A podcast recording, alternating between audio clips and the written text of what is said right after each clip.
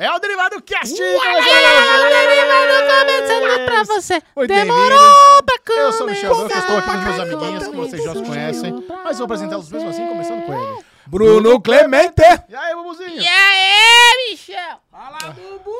E aí? E aí, o que que tá acontecendo? Que estamos com esses hiatos aí no, no, na agenda do Derivado. Semana que vem tem feriado no meio do negócio. A Lesão vai estar tá lá em Madrid vendo futebol americano. Como é que é o negócio? Alexandre Bonfá na área, olha aí. Grande Chechel, o mais formoso entre nós. Estaremos todos viajando semana que vem, né? Eu não. Você não, né? Mas que você é o que mais viaja, né, Chechel? É. Então uma hora você tem que dar, você tem que dar um descanso, você tem que dar uma não segurança. Sei, essa afirmação é realista. Eu Michel tem que descansar é, de viajar. Tem que descansar. Ah, eu não faço viagem cansativa. É. Ah, você ah, casado ah. com uma grande executiva da aviação. Da, da aviação. Gol. Então, gol. Você tem mais prioridade de viagem que nós. Ah, então, entendi, entendi. Estamos aí. Onde você vai estar, Lesão, semana que vem? Semana que vem, neste exato momento, é, eu estarei retornando, né? Estamos na quinta-feira. Na brincadeira, na quinta-feira. Você vai viajar. Vamos lá. Estarei indo pra, depois da manhã, estarei indo pra New York City and Buffalo City. Fazer o quê? Eu vou assistir um joguinho de, da N F L. Você vai pra Nova York só pra esse jogo da N F L? É. Que riqueza. Cara, na verdade vou fazer um passeio esportivo. Vou ah. eu, meu grande amigo parceiro, Daniel Parceiro, com o seu filhinho, que não é tão filhinho, que tem quase dois metros de altura, o Rubinho, e Bitenca. Olha aí. Cara, nós vamos lá. A ideia era, vamos assistir um jogo da N F L do Buffalo Bills. Certo. Que é o time que a gente torce. Aí escolhemos um time fraquinho. Vocês não vão ficar, bora Bills. Bora, Bills! Puh! Bora, Bills! Não, puta é... Saca. Let's go, Buffalo! Bills. Não, vocês têm que falar let's go, Buffalo de novo. É assim. Ah. Mas enfim. Tirou, né? Canto merda. Cara, let's... o, o Buffalo Bills tá lá, é conhecido por fazer aqueles tailgates na porta do estádio, onde a galera fica se empanturrando ali de brisket, se jogando nas mesas pra acabar aquelas mesas de plástico. Certo. Você manja esse negócio? Já vi, já. Sobe em cima do carro, pula na mesa, sim, quebra. Mas a gente escolheu um timinho pra falei, bom, vai ser um time baba. Vamos pegar o Minnesota Vikings, fez uma campanha pífia ano passado. Falei assim, ah, vamos escolher ele. É o Week dez, né? Décima rodada. Não vai estar tá tão frio. Então a gente chega lá pra assistir o jogo, vai por Nova York, dá um passeio lá, conhece as locações ali de mister Robot. O parceiro quer ir no Museu Intrepid lá de guerra, porque é a pegada dele. E a gente pega um carrinho, aluga e assiste o joguinho da N F L e volta pra casa. Esse Essa foi o passeio. Início de um sonho. Início de um sonho. Cara, agora nessa, nessa semana a gente já começou assim, ó. O Josh Allen, que é o nosso quarterback, já se machucou. Puta, então já não vai jogar. Seu lixo. Quer dizer, espero que jogue, mas provavelmente não vai jogar. O melhor quarterback da temporada. Certo. O Minnesota Vikings, que era um time horroroso, ele é o segundo time do campeonato hoje. Então, a gente vai enfrentar um time que tem sete vitórias e uma derrota só. Certo. E o, o frio, que parecia não ser tão grande, já, já vi na, na previsão do tempo que vai estar no máximo quatro graus e vai nevar durante o jogo. Como é que é o seu preparativo com esse tipo de frio? Você tem roupinha adequada? Você já, já enfrentou algum frio desse, na sua vida? Cara, a ideia é comprar aquela segunda pele, Decathlon, né? Okay. Pra fazer um negocinho assim um pouco mais. Eu não sinto frio, né? Então eu normalmente... Mas você já enfrentou esse tipo de frio? Cara, o maior frio que eu peguei na minha vida foi em Maringá. Maringá, realmente peguei um frio. É. Eu achei que eu fosse morrer e devia estar uns, uns dez graus. É. Caraca, velho. Eu não se sei prepare, não. Eu tô, eu tô achando... o inverno nova-iorquino. Que o bicho vai pegar nesse frio. Mas a minha ideia é óbvia, né? Chegar lá no, em Nova York e comprar um agasalho lá, né? É. Já que vai estar lá mesmo, né? Então já pega. Então você não vai levar nenhum? Ah, cara, vou levar um daqueles que eu tenho aqui um mesmo, um moletomzinho, né? do, do Estúdio Geek. É. Do Pantera Negra, né? Aquele moletomzinho. Acho que é esse que é o negócio. Mas, aproveitando que vai estar lá mesmo, a gente comprou no dia anterior um jogo de hóquei. Aonde? Lá, lá, lá em Buffalo. Em Buffalo. É o, o time de, de Buffalo contra o time de, de Boston. E, cara, já aproveitando que a gente vai estar lá em Nova York também, a gente comprou um jogo da N B A. Assistiu os Knicks versus os no Pistons. Madison Square Garden? Madison Square Garden, animal, cara. Animal. Então nós vamos fazer a trinca de ouro do Dos, dos, dos, dos esportes americanos. Faltou futebol americano. Futebol americano, N F L. Ah, é, puta. Oh, caralho. É, é. Bills, Bills. Então nós vamos ver... Beisebol. Ah, não, beisebol não é nem esporte, né, cara? Que eu, cara, apesar de na balança de bioimpedância dar que eu tenho noventa e cinco anos, eu, por enquanto, tenho só quarenta e sete. Tá certo. Beisebol é esporte velho. É velho, cara, não dá. Todo ah. mundo que vai lá assistir fala que realmente é lá pra comer cachorro quente, tá porque bom. O esporte é chato. Tem, pra tem cara de ser chato mesmo. É muito chato. Mas então nós vamos lá assistir, nós vamos um, no primeiro dia assistir é, N B A, depois hockey e depois nós vamos lá. E... e N F L no último dia. Muito bom. Cara, então vai ser um programa esportivo que eu vou fazer na América. Aguardem historinhas nova-iorquinas no Derivado do Cast da semana, que tem acesso na outra. Siga o Alexandre Bonfá no Instagram para ver esses stories imperdíveis dele gelando essa busanfinha e magrinha. Pretendo mandar muitos vídeos ali, né? Porque mandar muitos que... nudes? Muitos vídeos. Muitos vídeos, desculpa. Muitos vídeos. Tá. Nudes não. E blusinha, vai estar tá pronto. Nude num frio desse, pelo amor de Deus, é, né, Jorge? Né? É inútil. Tá louco, é já inútil. É ruim no quente, não mandou, é, o amendoim vira azeitona. Cara, eu esse final de semana vou canastrar. Vou lá pra Serra da Canastra, ver Puta. se o queijo lá de Minas da Canastra é bom mesmo. Então vamos ver o que, que vai acontecer nesse Aruvendias da, não da próxima, mas na outra semana, né? Porque o Derivado se tornou, assim, algo exclusivo. Não é toda semana, não é toda hora. Você tem que estar esperto. Ele pode pipocar pra você aí. É um privilégio, né? O Derivado Cast como se fosse um belo de um... de um eclipse. Isso. Nem sempre tem, mas quando tem é especial. É especial, é isso aí. Tá gourmet. Mas continua sendo um podcast número um. Número um from Brasil. E até o final desse podcast você vai saber o que achamos das novas produções da Netflix, as novas produções do Amazon Prime Video, do, do H B O Max. Muita notícia maravilhosa, começando Porra. agora no Derivado Cast. Uh! Alexandre Mon, Bruno Clemente. Eu sou o Michel Arouca. Está começando, o Derivado já chegou.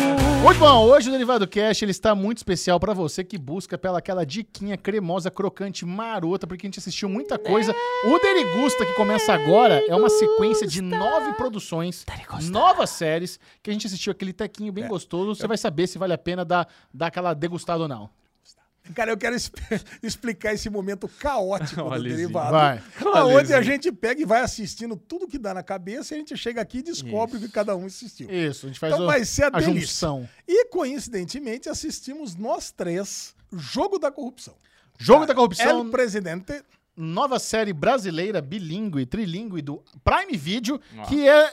Vamos, vamos falar do Presidente. Tem a série chilena chamada O Presidente. Isso. El Presidente. Presidente. Que não é uma série muito famosa, então, Alexandre... E é muito boa. É muito boa. Do, sobre o que, que é O Presidente. El Presidente trata-se do, do presidente de um timeco do interior do Chile, Sergio, Sergio Radue, que ele se torna o testa de ferro lá como presidente da Confederação do Chile e acaba sendo um dos pivôs do FIFA Gate. Cara, eu, o eu não... escândalo de corrupção da o, FIFA. O, o maior, um dos maior, o maior escândalo de, corru...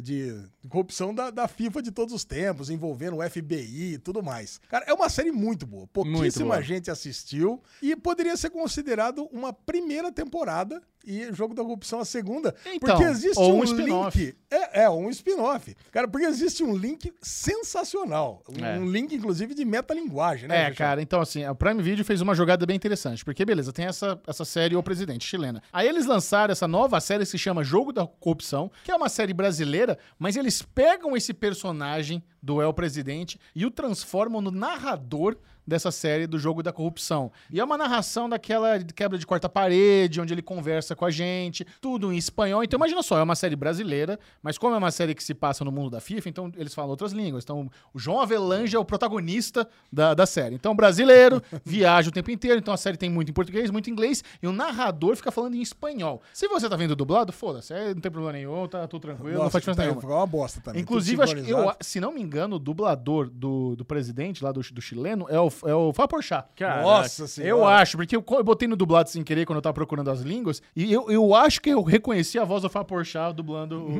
o, o narrador da série. Ali, aliás, fica uma dica pra todo mundo que vai assistir. É importante. Tem ali, você pode, pode colocar em espanhol, pode colocar em português, pode colocar em inglês. Nesses três idiomas vai ser só desse idioma. Isso. Mas existe lá embaixo, no penúltimo item lá, múltiplo, idi, é, idiomas múltiplos. Isso. Cara, você clica nesse, aí sim você vai ter idioma original. E eu nunca entendi, porque todas as plataformas de streaming não tem lá idioma original. A Netflix acho que tem. Não tem. Não, não tem, tem idioma original? Não tem, porque eu gosto muito de assistir essas séries aí dinamarquesas, aí coisa e tal, que você não, você não sabe bem de onde é que é. Ah. E você não sabe. Aí você tem lá, a série dinamarquesa tem dinamarquês, holandês, não sei o hum. que lá. E você não sabe, não tem é, original. Tem que ter o original. Quero ver no original, não é. importa qual seja. Exato. Essa dica do Alesão me salvou, por exemplo, porque eu tava ali meio que sofrendo, porque eu gosto do, do áudio original. Aí eu botava em inglês, ficava tudo em inglês. Aí eu perdi a narração em espanhol. Aí, aí você vê que não tá sincronizado. Aí você bota em português, aí nos momentos que ele fala inglês, então tudo cagado. Então a única forma de você consumir o áudio original de O Jogo da, da Corrupção é nesse, nessa, nessa diquinha aí de múltiplas línguas. Isso, múltiplas ah. línguas. Bubuzinho. E, e voltando, só, só queria dar um, um toquezinho a mais na, na metalinguagem. Porque Toca. o lance é, o ator, ele chama Andrés Parras, né? Cara, e não é ele que é o, o narrador. O narrador ah, é, o é como se o personagem, como se ele realmente fosse o, o Sérgio é, Hadouer, que é o, que é o presidente da, da confederação, fosse chamado pra ele ser o, o, o, o narrador da história. Cara, isso fica melhor ainda, né? É uma, uma, uma metalinguagem elevada ao quadrado. É, tem a reuniãozinha ali no escritório do Prime Video, ligam pra ele e tal. Aí, até, aí quando ele aceita o job, ele olha pra câmera. É. Aí ele quebra a quarta parede pela primeira vez. Bubu, você, de nós três, foi o que mais gostou da série. Já tá no quinto episódio, Lesão, e eu vimos só dois. O que, que você tá achando dessa, dessa bagaceira toda? Cara, eu, eu fico impressionado como nós temos grandes histórias. Acho que esse é o, o X. Nós temos grandes histórias é, a serem contadas, e é uma pena que a gente não tenha assim, um audiovisual forte para contá-las. Porque a história do João Avelange é maravilhosa, cara. Sim. É maravilhosa. Tipo, quando começa a série e você vê toda a... a...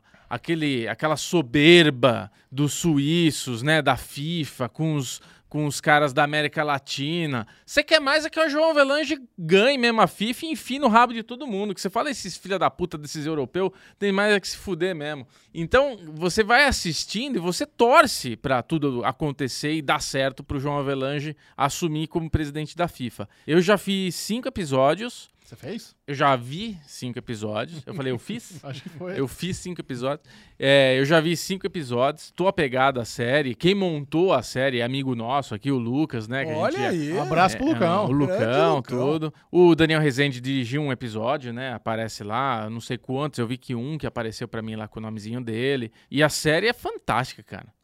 Assim, todo, todo episódio que termina, termina que eu, eu fico... Nossa, eu preciso continuar. Uhum. Eu preciso ver onde... Eu preciso chegar logo onde tem que chegar essa série pra gente ver o cara conseguir e, e ter os resultados aí e tudo mais. E o Pelé é uma figura que eu não imaginava. Que a gente é mais novo, né? O Alesão mais velho aqui ele pode falar, mas assim, o Pelé vem antes de, das nossas gerações, Cinco anos né? mais velho só, tá, gente? É, mas parece um caminhão de idade. É mais... Caraca! Cusão, né, Ale? Não, mas o, o, a história do Pelé, é. o Pelé é o grande... cara que fez o, o, o João Avelange conseguir na, tudo que ele na conseguiu. Na década de setenta a gente não tava vivo. Não, é, não, não tava, tava vivo. Eu, ah, tava. É, não tava.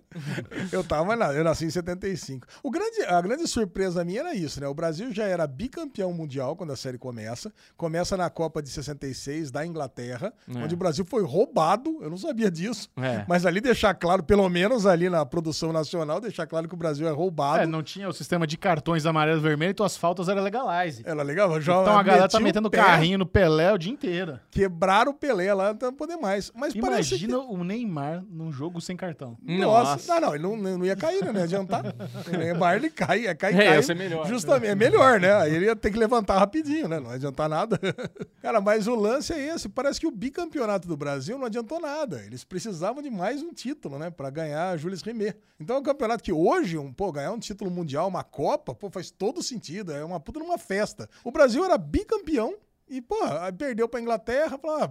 parece que não era reconhecido pela FIFA. E olha que os sul-americanos tinham ganhado o quê? A, a, o Uruguai já era bicampeão, a Argentina já era campeão, o, o Brasil já era bicampeão. Tinha ganhado mais do que os europeus daqui, em mil novecentos e sessenta e seis, bem mais, né? É. Acho que só a Itália tinha ganho. É, mas é legal que a gente vê nesse, nesse, nesse, nessa época aí que a, a FIFA se via muito como um clube de cavalheiros. Isso. Então, assim... Tinha uma é, ovelha é, na porta. É os europeus que mandam e a galera das colônias que se fodam, tá? Eles estão ali, são restos, tá separado, e eles se viam muito com essa, essa, essa parte mais elitista da parada, e nem viam muito como negócio, era mais uma parte de status. Isso. O João Avelange que teve a visão, né, a visão de falar, o potencial financeiro que uma organização como essa tem. É. Não, ele, ele teve a visão da FIFA se tornar um país. Não. E a FIFA no Paraguai, ela tem um um, uma embaixada ali que é território neutro. A FIFA né? não, a Conmebol. A Conmebol, é. é a Conmebol, ela, ela fica ali, até não é o presidente, mostra bem, isso. né? Como é que funciona é. isso nos dias de hoje, né? Ou pelo menos há quinze anos atrás. É.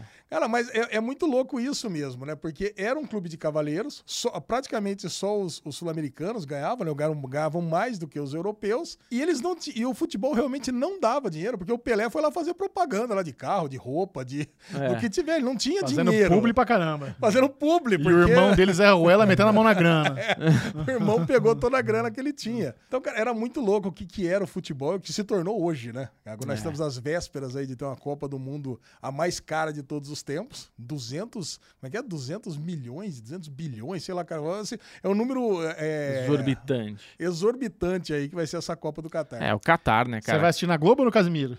A Copa? Acho na Globo, né? É, Pô, você... é Galvão, né? O Alesão vai assistir aonde o telão do bar que ele estiver estiver passando. Na verdade, não dá pra ouvir nada, né? Provavelmente eu vou estar na casa do parceiro, no Parsas Arena, né? Não, não Ale, você vai dele. estar na C C X P. Você vai perder esse sistema?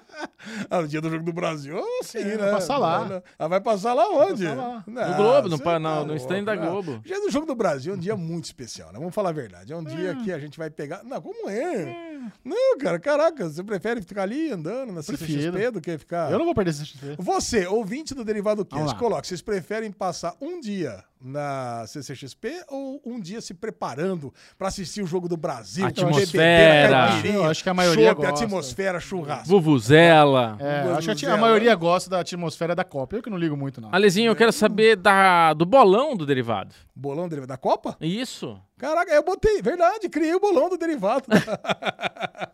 Pra você que tá no nosso grupo lá do, do Derivado Cast e do nosso board, evidentemente, é, você já recebeu um, um chamado. Você já recebeu para entrar no bolão do Derivado Cast, que eu, no aplicativo Kiss My Score. Que ou... isso? Kiss My Score. Uau! E a galera vai lá e vai apostar em todos os jogos. O próprio aplicativo já tem lá seu sistema de pontuação. E quem fizer mais pontos será o campeão. E ganha um abraço do Ale, é isso? É isso. Ganha, Pronto. Um, ganha o direito é de vir aqui tomar um chopp aqui com nós três. Pronto. Tá resolvido, Alezinho. Mas é isso. É, essa, essa série é uma série que é muito rica. É muito boa a história. E acontece, eu já vi, né? Falei aqui, já vi cinco episódios e tem coisas que vão acontecer mais pra frente que eu não quero estragar pra vocês, que é muito engraçado, cara. É. Principalmente com, com, com o chileno lá que fica interpretando. É até legal, né? Porque a gente vê ele contando a história em mil novecentos e setenta, que tem a troca dos militares aqui, troca os presidentes militares, mas mantém o mesmo ator. Eles tratam com bom humor cara, essa é, parte. Isso é muito engraçado. É muito né? legal. Começa né? o Castelo Branco, depois vem o Médici. Eu, eu, eu até falei, caralho, tá parecido. É o mesmo cara. Não, é o mesmo ator. Eles são parecidos até. É, tipo, é a mesma merda. Muda só o nome, é a mesma o coisa. Dudu Moscovis fazendo bicheiro. Eles... Nossa, Castor de Andrade, cara. Castor Ele tá preso ali, mas numa tenda. Essa cena é fantástica, é. né? Chega Tem lá a, a esposa do João Avelange, eles trocam o nome porque eles vão expor a vida dela, né? Que ele tem... Troca de tem... Ana Maria pra Isabel. É. Cara. cara, tem muita coisa. Ele é, por motivo...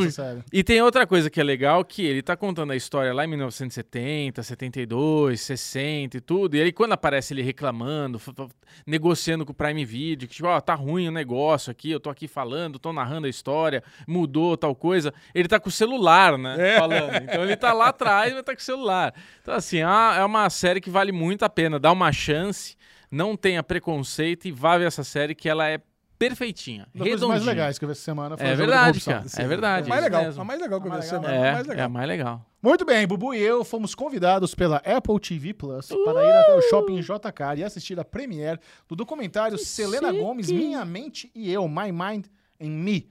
E... Bubuzinho não, não era muito fã de Selena Gomes. Eu confesso também que não manjo muito Selena Gomes. Gosto muito dela no Only Murders in the Building, mas assim, não, não, não somos seleners. Não acompanhamos a carreira musical dela. Mas é eu muito não jovem, conhecia uma velhos. música dela. É, nós somos muito velhos. É. Então é muito bom quando você vai lá assistir um documentário sem saber muito sobre a vida do artista e se Verdade. impressiona. É. Porque, cara, esse é um, é um documentário, assim, um dos mais intimistas que eu já vi. Tem muito documentário intimista, quando os caras têm bastante acesso e tal, mas é um negócio que eles estão fazendo. Ele tem imagens de bastidores desde dois mil e dezesseis. E a gente vê muito da... dos traumas que a Selena Gomez passou, desde o término lá com Justin Bieber e as inseguranças dela e toda a ansiedade de você performar em fonte, em, na frente de milhões de pessoas e a tour e tal, e toda aquela pressão pra uma menina tão nova que ela vai aprendendo ali no meio da dor e do luto e, e ela começa a ter um problema no rim, tem que fazer transplante de rim, sabe? Uma parada pesada ali. Ela, que ela pega enfrenta, lupus, né? É, ela tem problema de doença grave, problemas emocionais graves.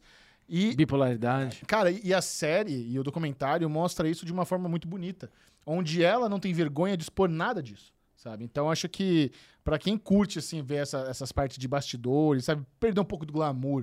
Só pra você ver Selena Gomez, é. já milhões de seguidores no Instagram, milionária, famosa, pega os caras é, famosos e tal, mas do lado, por trás das cortinas, a coisa é muito mais humana. É. Muito mais relacionável. E, e, e é impressionante mesmo, né? Porque você tem um documentário da Billie Eilish, que é muito bom também. Sim. É, que mostra a vida dela, todas as coisas. E, e o da Selena é, Gomez, que me, me, me impressionou, é que sempre tem alguém com uma câmera registrando. A mesma coisa acontece com, a Billie, com o documentário da Billie Eilish. Sempre tem alguém ali do lado, desde sempre, gravando essa criança, adolescente, adulta, né? Sempre tem. Só que o da Selena Gomez, o que me incomodou... O documentário é muito bom, mas o que me incomodou é que ela tá lá nas crises dela e tem um pelego com uma câmera em cima dela, registrando isso. Pra gente que tá assistindo e ela tá expondo toda a vida dela, tudo é, é legal, é bom, é importante. É, o documentário mostra que pra várias pessoas ela, ela ter se exposto dessa forma ajudou, ajudou essas pessoas. É. Mas ao mesmo tempo eu fico me pensando por que que a família, como que é o... Não ficou muito claro assim o relacionamento dela com a família dela. Ela uma hora fala, puta, minha família, eu falei coisas que eu não devia ter falado, e ela começa a chorar, ela fica emocionada.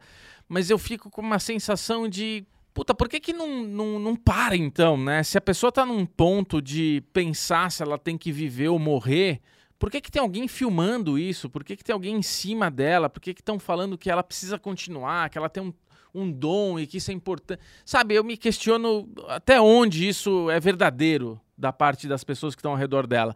Porque ela tem muita gente que está sempre ao lado dela. Tem duas amigas a prima. que estão ali sempre... A prima é a mais sincera que eu senti. Sem dúvida. Mas a amiga eu senti um pouco assim de... Como, como, é um comodismo, né? Você ser amiga que fica sempre do lado, meio empresária, meio assistente, meio sei lá o quê. Tem uma hora que, ela, que elas até se desentendem um pouquinho, porque a amiga fala umas verdades para ela. Mas é isso, é, é uma exposição, cara. Que assistindo o documentário... E vendo como ela começou precocemente, né, a, a fama dela, ela foi, ela, que nem a Maísa, né, ela foi um dia num programa, tipo do Silvio Santos lá. O Barney, o é, dele. primeiro programa dela foi o Barney. O Barney, né, então, aí vai lá a menina, vê que tem um puta talento, a criança, e dali pra frente a vida inteira dela é um, é um livro de De, de páginas abertas para todo mundo ver, conhecer, e a vida dela era estudar num computador e trabalhar. Então ela desde, sei lá, de uns cinco, seis anos até hoje é uma pessoa que só trabalha, só trabalha, e todo mundo querendo sugar, sugar, sugar. Essa sensação, apesar do, do documentário positivo que tem, assim, dessa coisa de, de autoajuda, de assista, é bom, tal, não sei o que, é legal, você vê, mas eu sinto essa coisa de espremer a laranja. A galera espreme ela até o fim.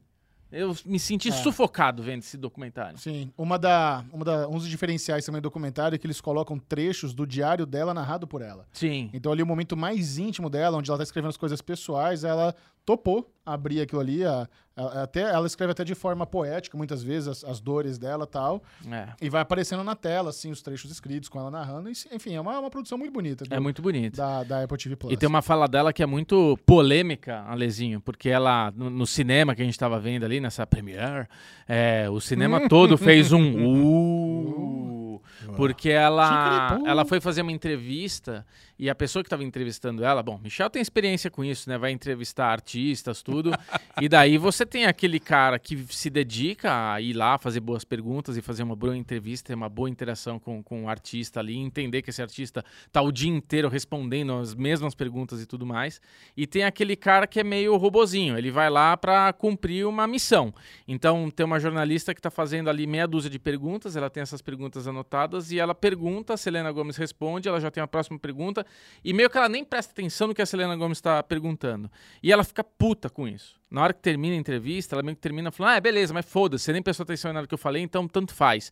Aí ela sai assim, vai meio pra um, pra um camarim, assim, pra um backstage do lugar que ela tá, e ela vai puta reclamando com todo mundo e tal, e ela fala, porra, eu me senti usada aqui, eu me senti como quando eu trabalhava pra Disney. Porque ela, né, quando criança trabalha... E todo mundo... Uh, é forte, né? Ela presta ainda serviço pra Disney, que ela tá fazendo uma série pro Star Plus, que é Disney, né? É.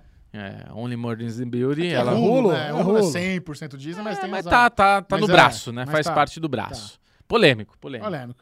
Mas vale bom. a pena. Tá lá na Apple T V, vale a pena assistir sim, é legal. Você ficou interessado em assistir ou não, não suportaria menos? Cara, eu gostei de ouvir vocês falar. Nossa, tá bom, né? Já. Você acredita na gente, né, Ale? Eu acredito que foi ah, bom. Ó. Tá certo, tem muita coisa pra ver, né? Ah, tem muita coisa atrasada. Ale, eu... deixa eu te perguntar uma coisa. Hum. Você com o seu filho, novinho, tá. se você vê que ele tem um, um dom, você colocaria ele já desde cedo pra brilhar?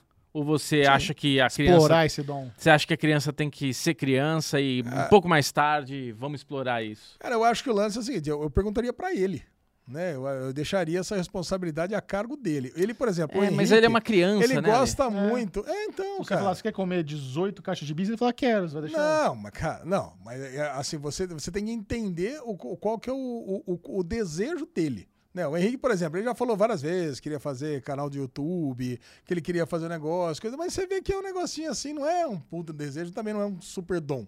Uhum. Né? Então também você não vai pegar, ficar forçando a coisa sim, acontecer. Sim. Aliás, Bubu e eu fizemos uma surpresinha lá pro, pro filho do Bubu, fizemos um videozinho dele de youtuber. Olha, ele adorou, chique. Cara. Nossa, você já, ele você adorou. Você viu isso aí, não? Não, não vi. Ah, eu não mostrei pra você, tipo, cara, daqui a nossa. pouquinho. Ele tá, o Bubu tava aqui com a Sabrina, com o Vitinho e tal, eles estão fazendo reunião aqui na mesa. Aí ele viu aqui o cenário montado e tal, aí improvisamos, senta aqui no banquinho. É, o Michel tá... começou a fazer uma entrevista com ele e falou, então nossa, tá, quer que fazer legal, um canal pô, quero tal. Ver isso aí. Aí ele, ele um então tá, então vamos gravar. Falando aí. de Power Rangers. Nossa, é. que bom. Aí a gente deu pro Pedrinho e falou, edita, edita aí, como se fosse um vídeo YouTube. Caraca! Aí ele botou os efeitinhos, botou os inserts e tal, ficou mó da hora. Ficou muito. Como é que foi a cara dele? Ele ao ver ele como youtuber. Nossa, cara, ele ficou apaixonado. Ele ficou revendo, aí ele começou a falar, decorar as falinhas dele, repetindo. É, é muito engraçado. Pediu pra se inscrever, dá like. Pediu pra se inscrever, dá like. É, há umas duas semanas atrás eu coloquei no nosso board, né, no grupo, né? Eu tava sozinho em casa com o Henrique, a gente assistiu The Promised Neverland. E a gente fez, eu gravei um podcastzinho de cinco minutos falando Oi. do piloto da, do anime Promised Neverland, que aliás fiquei bem impressionado, gostei muito do... do, do, do tô quase matando esse anime, pra vocês terem uma ideia. E ele adorou, sabe? Ele, nossa, ele mostrou, mostra pra todo mundo. Agora peguei um arquivo de, de, de áudio, né? É muito mais Traz fácil. Traz ele aí, a gente grava um videozinho também dele de youtuber. Pô, bota é, ele, então. Mas aí pronto. Duplinha. Já, duplinha. Lá, a próxima geração aí do Cerimania do Olivado Cash. Isso, exatamente, cara. Isso é. é muito legal. É isso aí. Agora vamos começar aqui uma sessão de Alexandre Bonfá, porque olha, Opa. eu achava que havia muita série até conhecer Alexandre Bonfá. Ele é um, é um desbunde. Ele foi lá no Como Star é Plus... Tempo? E deu play na série Reboot. Cara, Reboot, eu achei que você ia assistir, Xexé. Eu vou assistir você ainda. É o rei, é o rei dos bastidores. Ui, né? Você adora um bastidão, bastidor de uma série. Bastião. E, e assim, apesar de parecer, esse Reboot parecer que é uma comedinha, uma comedinha de risadinha de fundo, essas coisas todas, Sim. não é. Ah, não? Cara, não é. É uma série que ela, ela trata de uma comédia de risadinha de fundo, mas dos atores que fizeram essa comedinha de, sei lá, duas décadas antes. E agora uma menina, uma produtora vai lá nos estúdios com uma, com uma ideia de fazer um reboot dessa série. Então ela tá lá no canal, não sei se é na Netflix, alguma coisa assim, eu sei não que não deve é. Ser, né? Ou no Hulu, acho que é no Hulu, é no próprio Hulu. Vai no Hulu lá e fala o seguinte, ó, oh, eu queria trazer de volta a série tal. Então, então beleza, então, e, e com elenco original. E ela vai atrás do elenco original, aí mostra o que aconteceu na vida de cada um dos personagens nesses vinte anos. A, a atriz casou, virou duquesa, o cara fez um monte de filme bom, o outro fez um monte de filme juvenil, bosta. Cara, o outro se criou... Virou duquesa, virou... será que é uma zoeira com a Meghan Markle? Pode ser. Aí, cara, aí o outro virou stand-up comedy, foi preso, cara. Então pegou esse, o menininho, né, virou stand-up comedy. E, cara, e tem um monte de piadola, assim, é. mas não é. Eu de... gostei. Porque o comediante que vai preso de stand-up é... Cara, e a galera não reconhece ele sempre, é o Zeke, né? Porque ele era um menininho, agora ele cresceu. Ah, é. Aí ele chega perto, pessoal, pega lá o sanduíche pra mim. Não, não, eu sou o Zeke, eu sou ator também, que tô fazendo. Então eles se reúnem, a Hulu aceita a menina pra fazer... é, para ser a, a diretora desse, da, dessa nova série. Só que tem, tem alguns twists já no piloto, cara. São vinte minutos e, e consegue ter dois twists. Assim, no final do episódio, que eu não quero nem falar aqui para não estragar. Boa, eu quero ver. Cara, então, eu, eu sei que o G G L ficaria chateado se eu contasse os dois twists, porque Caramba. quando você não espera mais nada, né? E, assim, e é legal que não tem risadinha de fundo, então você pode ficar tranquilo, não é isso?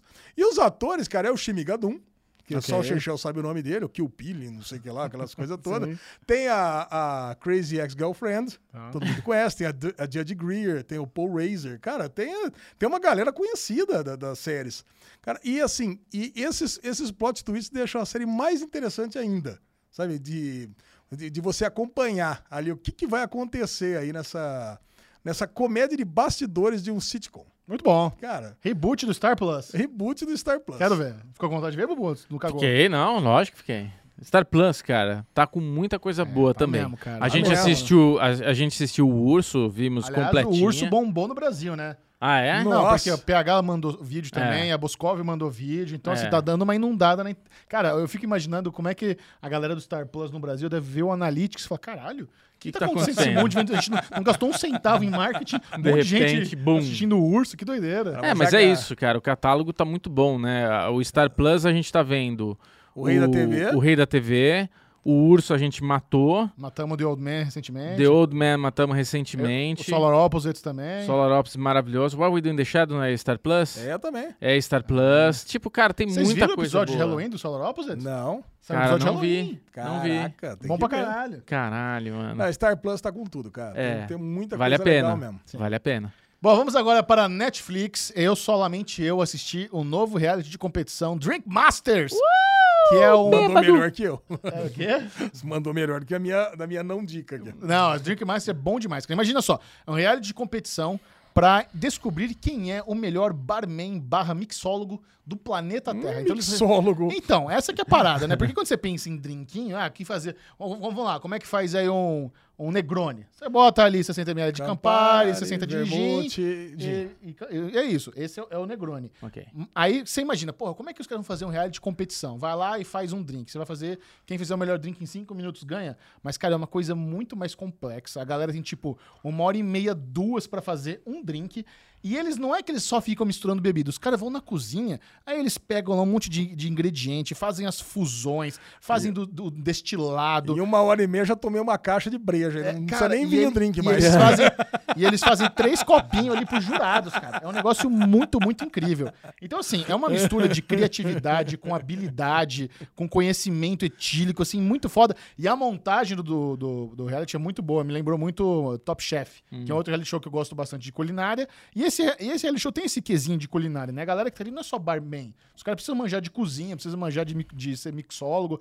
O apresentador é uma figura, o cara com vozeirão, assim, super bem-humorado. Cara, episódios de... Os episódios não são curtinhos, mas assim, acho que quarenta minutos cada episódio. A fotografia parece muito cara, bonita. Lindo. O, o, o, eles falam, né, que eles estão no melhor bar do mundo. Então, o, o cenário é gigante, é lindo pra caramba. Aquele pé direito absurdo, aquelas prateleiras de bar. Com, e assim, eles têm acesso ao bom e do melhor. Todas as melhores bebidas, as melhores as comidinhas lá pra fazer, as tem frutinhas.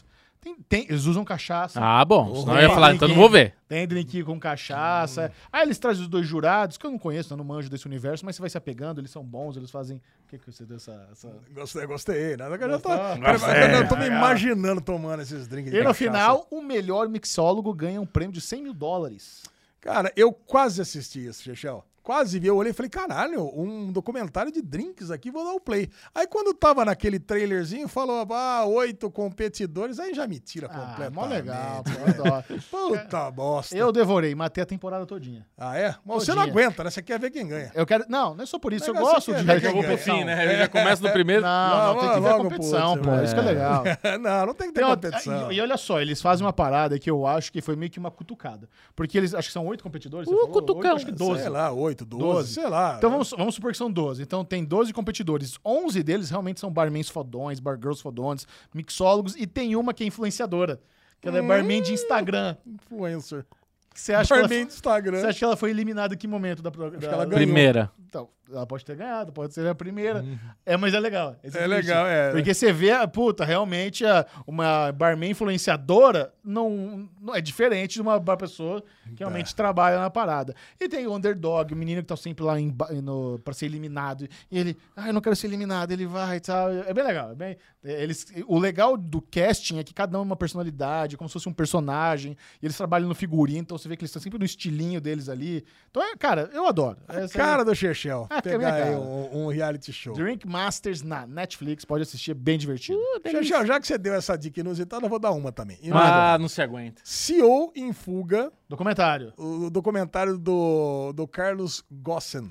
Cara, um libanês que tem uma história... Eu, eu fico impressionado da gente não conhecer esse tipo de história do mundo real. Ainda mais o Bubu, ali é. que é todo vinculado a Renault e coisa e tal. Aí tem esse link da vida dele. Cara, você já, você já tinha ouvido falar desse cara, Bubu? Carlos Ghosn? Então, não é um brasileiro? Não, libanês. Eu conheço um brasileiro ah. que ele foi preso lá no Japão, que ele Não, não presidente. é brasileiro, é libanês. Ah, ele é libanês? Ele é libanês. Cara, a história desse cara ah. é inacreditável. É. E, e assim, gerou discussões pra mim no final de semana inteiro, do, do que a gente faria se estivesse no lugar. Sei. E nós, como gostamos muito de business, né, de negócio e coisa e tal, também geraria entre nós esse, esse mesmo tipo de negócio. Porque ele pegou a Renault completamente falida. Eu não no sabia. Brasil. Não, no Brasil, não, no mundo. Ah, no, no mundo. mundo, cara. A Renault tinha quinze bilhões de dívida é. de euros. Três anos depois, a Renault estava com dez bilhões de euros no caixa. Cara, você imagina, ele, ele conseguiu sair de uma situação, ele conseguiu reverter um resultado em vinte e cinco bilhões. Aí ele pegou, teve uma ideia, falou, ó, vamos fazer o seguinte, o que a Renault precisa para crescer mais no mundo é fazer uma, uma parceria com uma montadora é, asiática. Isso. Pode ser japonesa ou pode ser coreana. Aí ele escolheu a Nissan. Por quê? Porque a Nissan tava quebradaça também. Tava lá na casa de dez bi também de, de dívida. É. Três anos depois, tava lá quinze bi de superávit de, de, no caixa também. Esse mesmo cara. E ele falou, mas quem que vai ser o C E O da Nissan? Não, eu sou o C E O das duas. Cara, e ele ficou, indo e voltando. Aí eu fico pensando, pô, esse é um documentário curtinho, é uma hora e meia só, não é minissérie, ah, é um não é nada. Aí eu fico pensando assim, eu falei, meu, já tinha passado quase uma hora de série só mostrando os louros do cara. E realmente, é, chega até o narrador ali, né, que é uma menina que é muito boa, cara, que ela fala assim, ó, como nenhuma secretária quis participar, faz de conta que eu sou a secretária aqui, tá? Então ela, ela se faz o papel, ela é tipo uma atriz fazendo de conta que ela é a secretária do Carlos Ghosn. Ela fala assim, ó, e realmente, a, daqui pra trás, se você for pensar, tudo que ele fez foi real. Ele realmente deu esse lucro para todas as empresas. É. Só que aí o cara entra numa megalomania gigante. Ele faz casar nos quinze anos... Ele ficou muito tempo, ficou mais de vinte anos na Renault. Ele faz casar no aniversário de quinze anos das duas empresas com o aniversário dele. Ele aluga o Palácio de Versalhes e gasta quase um milhão de euros com um negócio, com a galera toda.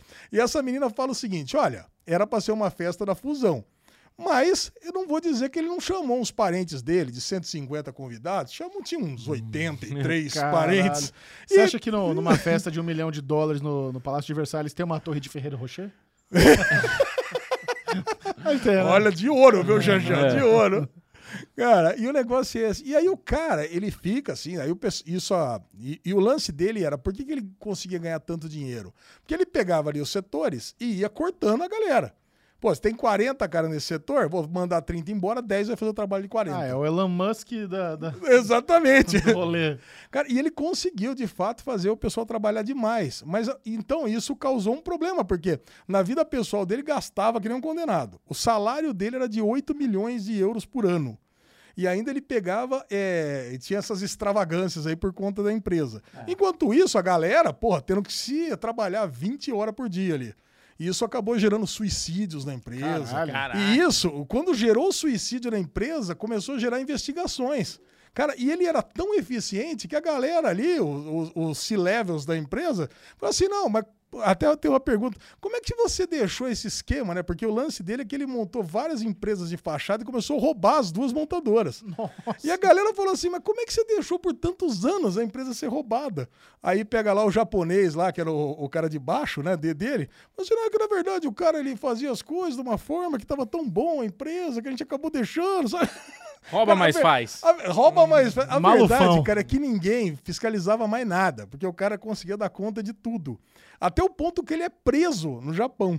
e consegue uma fiança e ele está preso ali, ele não pode sair do Japão. Cara, e a fuga dele do Japão para o Líbano é coisa cinematográfica. Tem série que se você botar isso daí e falar assim, não, isso aí é brincadeira. Michael Scofield é, ficou pequeno. Cara, cara é, mas ficou que pequeno. Louco, porque eu acho que tem cara. um brasileiro que também foi presidente da Renault e da Nissan, que é, é parecido. Acho que ele tem problema de sonegar imposto. Tipo, Carlos Gon, não, não tem nada de sonegar imposto. Né? Não, deixa eu ver, porque é... tem um brasileiro que foi o mesmo rolê. É parecido, mas não é igual. Qual o nome do comentário? É C E O em fuga. C E O em fuga da Netflix. Ah, sei lá, o caso de Carlos Ghosn, alguma coisa assim. Porque é, é Carlos Gossen o nome dele, mas aí ele mudou pra Ghosn, porque é mais fácil falar. Boa. Cara, muito bom, recomendo muito. Bom, já que a Lesão deu uma boa dica da Netflix, é a minha vez de dar uma dica ruim da Netflix, hum. mas que eu adoro. É. Tá. Saiu uma nova, um novo reality show chamado Os Corretores de Beverly Hills. Puta que pariu! Que é aqueles reality show de venda de mansão em Los Angeles, sabe? Já temos lá o Selling Sunset, que é famoso. Já tem até o spin-off em Orange County. Esse é outro. Esse é outro. Mas, cara, sabe o que é muito louco? É outro reality show com a, com, com a mesma... Eu até fico pensando se não é a mesma produtora, porque é o mesmo modelinho de montagem, a musiquinha, sabe aquela musiquinha ah. pop? Eu fico pensando, onde é que tá esse banco de música com essas musiquinhas pop que não são famosas? Sabe, que fica tocando ali entre, entre as imagens. Mas o que, o que me deixa fascinado por esses programas é aquelas casas absurdas. Cara, existe um nível de moradia na Califórnia que você não, você não sabe que existe no planeta Terra. Sabe, você vê uma, uma mansão que ela custa cento e quarenta e cinco milhões de dólares. E é uma nave estacionada ali no, no, no, na montanha de Beverly Hills, com aquela vista pra Califórnia. É um bagulho tão absurdo, Você cara. vê que o Carlos Gossen ganhava pouco, né? C E O de duas das maiores montadoras do planeta é. Terra, ganhava só Sim. oito milhões, não conseguia comprar essa casa. Olha, é. e o Carlos Goss é brasileiro. É brasileiro, é libanês. Brasileiro. Internacional conta brasileiro Carlos Goss. Ele é brasileiro. Ele mora no Líbano e tal. Ele deve ter descendência libanesa. Tudo ah, é então brasileiro. É então, então ficou bra... melhor ainda do comentário. Ficou é. melhor ainda. O cara é Porra. brasileiro. É brasileiro. Caralho. Caralho. E aí a... Ele não fala uma palavra em... Nenhuma vez? Ou... Nenhuma é. vez. Não, só mas porque ele tá inglês, fora, né? Só fala... Tá. E os corretores de Beverly Hills acompanham aí o The Agency, que é uma agência... Não tem não é muito criativo o nome da agência, né? Chama The Agency. Tem, caraca, The Agency. Parece uma vilão do, do Alias, né? O The Agency. E é uma corretora ali de família, e o dono da, da corretora é um, é um figuraço, é um cara chamado Maurício. E, e você fala, esse cara deve ser bom vendedor mesmo. Porque dizem que ele é o melhor co, cara de, de imobiliário do, dos Estados Unidos. E ele é aquele cara carismático, sorridente, bullshiteiro pra caralho, mas que fala bem. Sabe, você, todo, todo vestidinho de preto, aquele sorrisão. Caraca. E ele bota a filha pra trabalhar, bota a afilhada pra trabalhar, e a galera tem ciúmes. Porque, assim, esse é um ramo que dá muito dinheiro. Se você, vamos só, olha, olha a comissão. Se você vende uma casa de cento e quarenta e cinco milhões de dólares, de comissão pro seu bolso são quatro milhões. Só. Então, se você vende uma casa ali de quatro, seis milhões, você leva uns... Mais... É um vírgula cinco por cento, né? Tanto é assim. cinco por cento. É cinco por cento? Mas a... quanto que é? Ó? cem milhões ganha... cinco por cento, cinco milhões? cinco, cinco. Puta, caraca, muito bom. Quanto que é? cinco milhões. Não. cem milhões, é, é, cinco milhões. Isso mesmo. Só que assim, aí, aí começa as estruturas, né? Porque, beleza, a comissão é cinco por cento. Só que quem trouxe o comprador leva metade do cinco por cento. O originador, isso. é óbvio. É aí assim quem, que quem, é, tem, quem é o dono ali daquela, o listing, né? O dono ali da, que tá vendendo a casa, fica com outra metade. Só que nessa metade que você ficou, ainda tem a, a, a porcentagem da corretora. Porque você não pode ser um corretor se você não estiver trabalhando com uma corretora. Então esse cara, ele ganha muito dinheiro porque é um esquema de pirâmide. Tem um monte de gente trabalhando para ele. Pirâmide não, calma aí.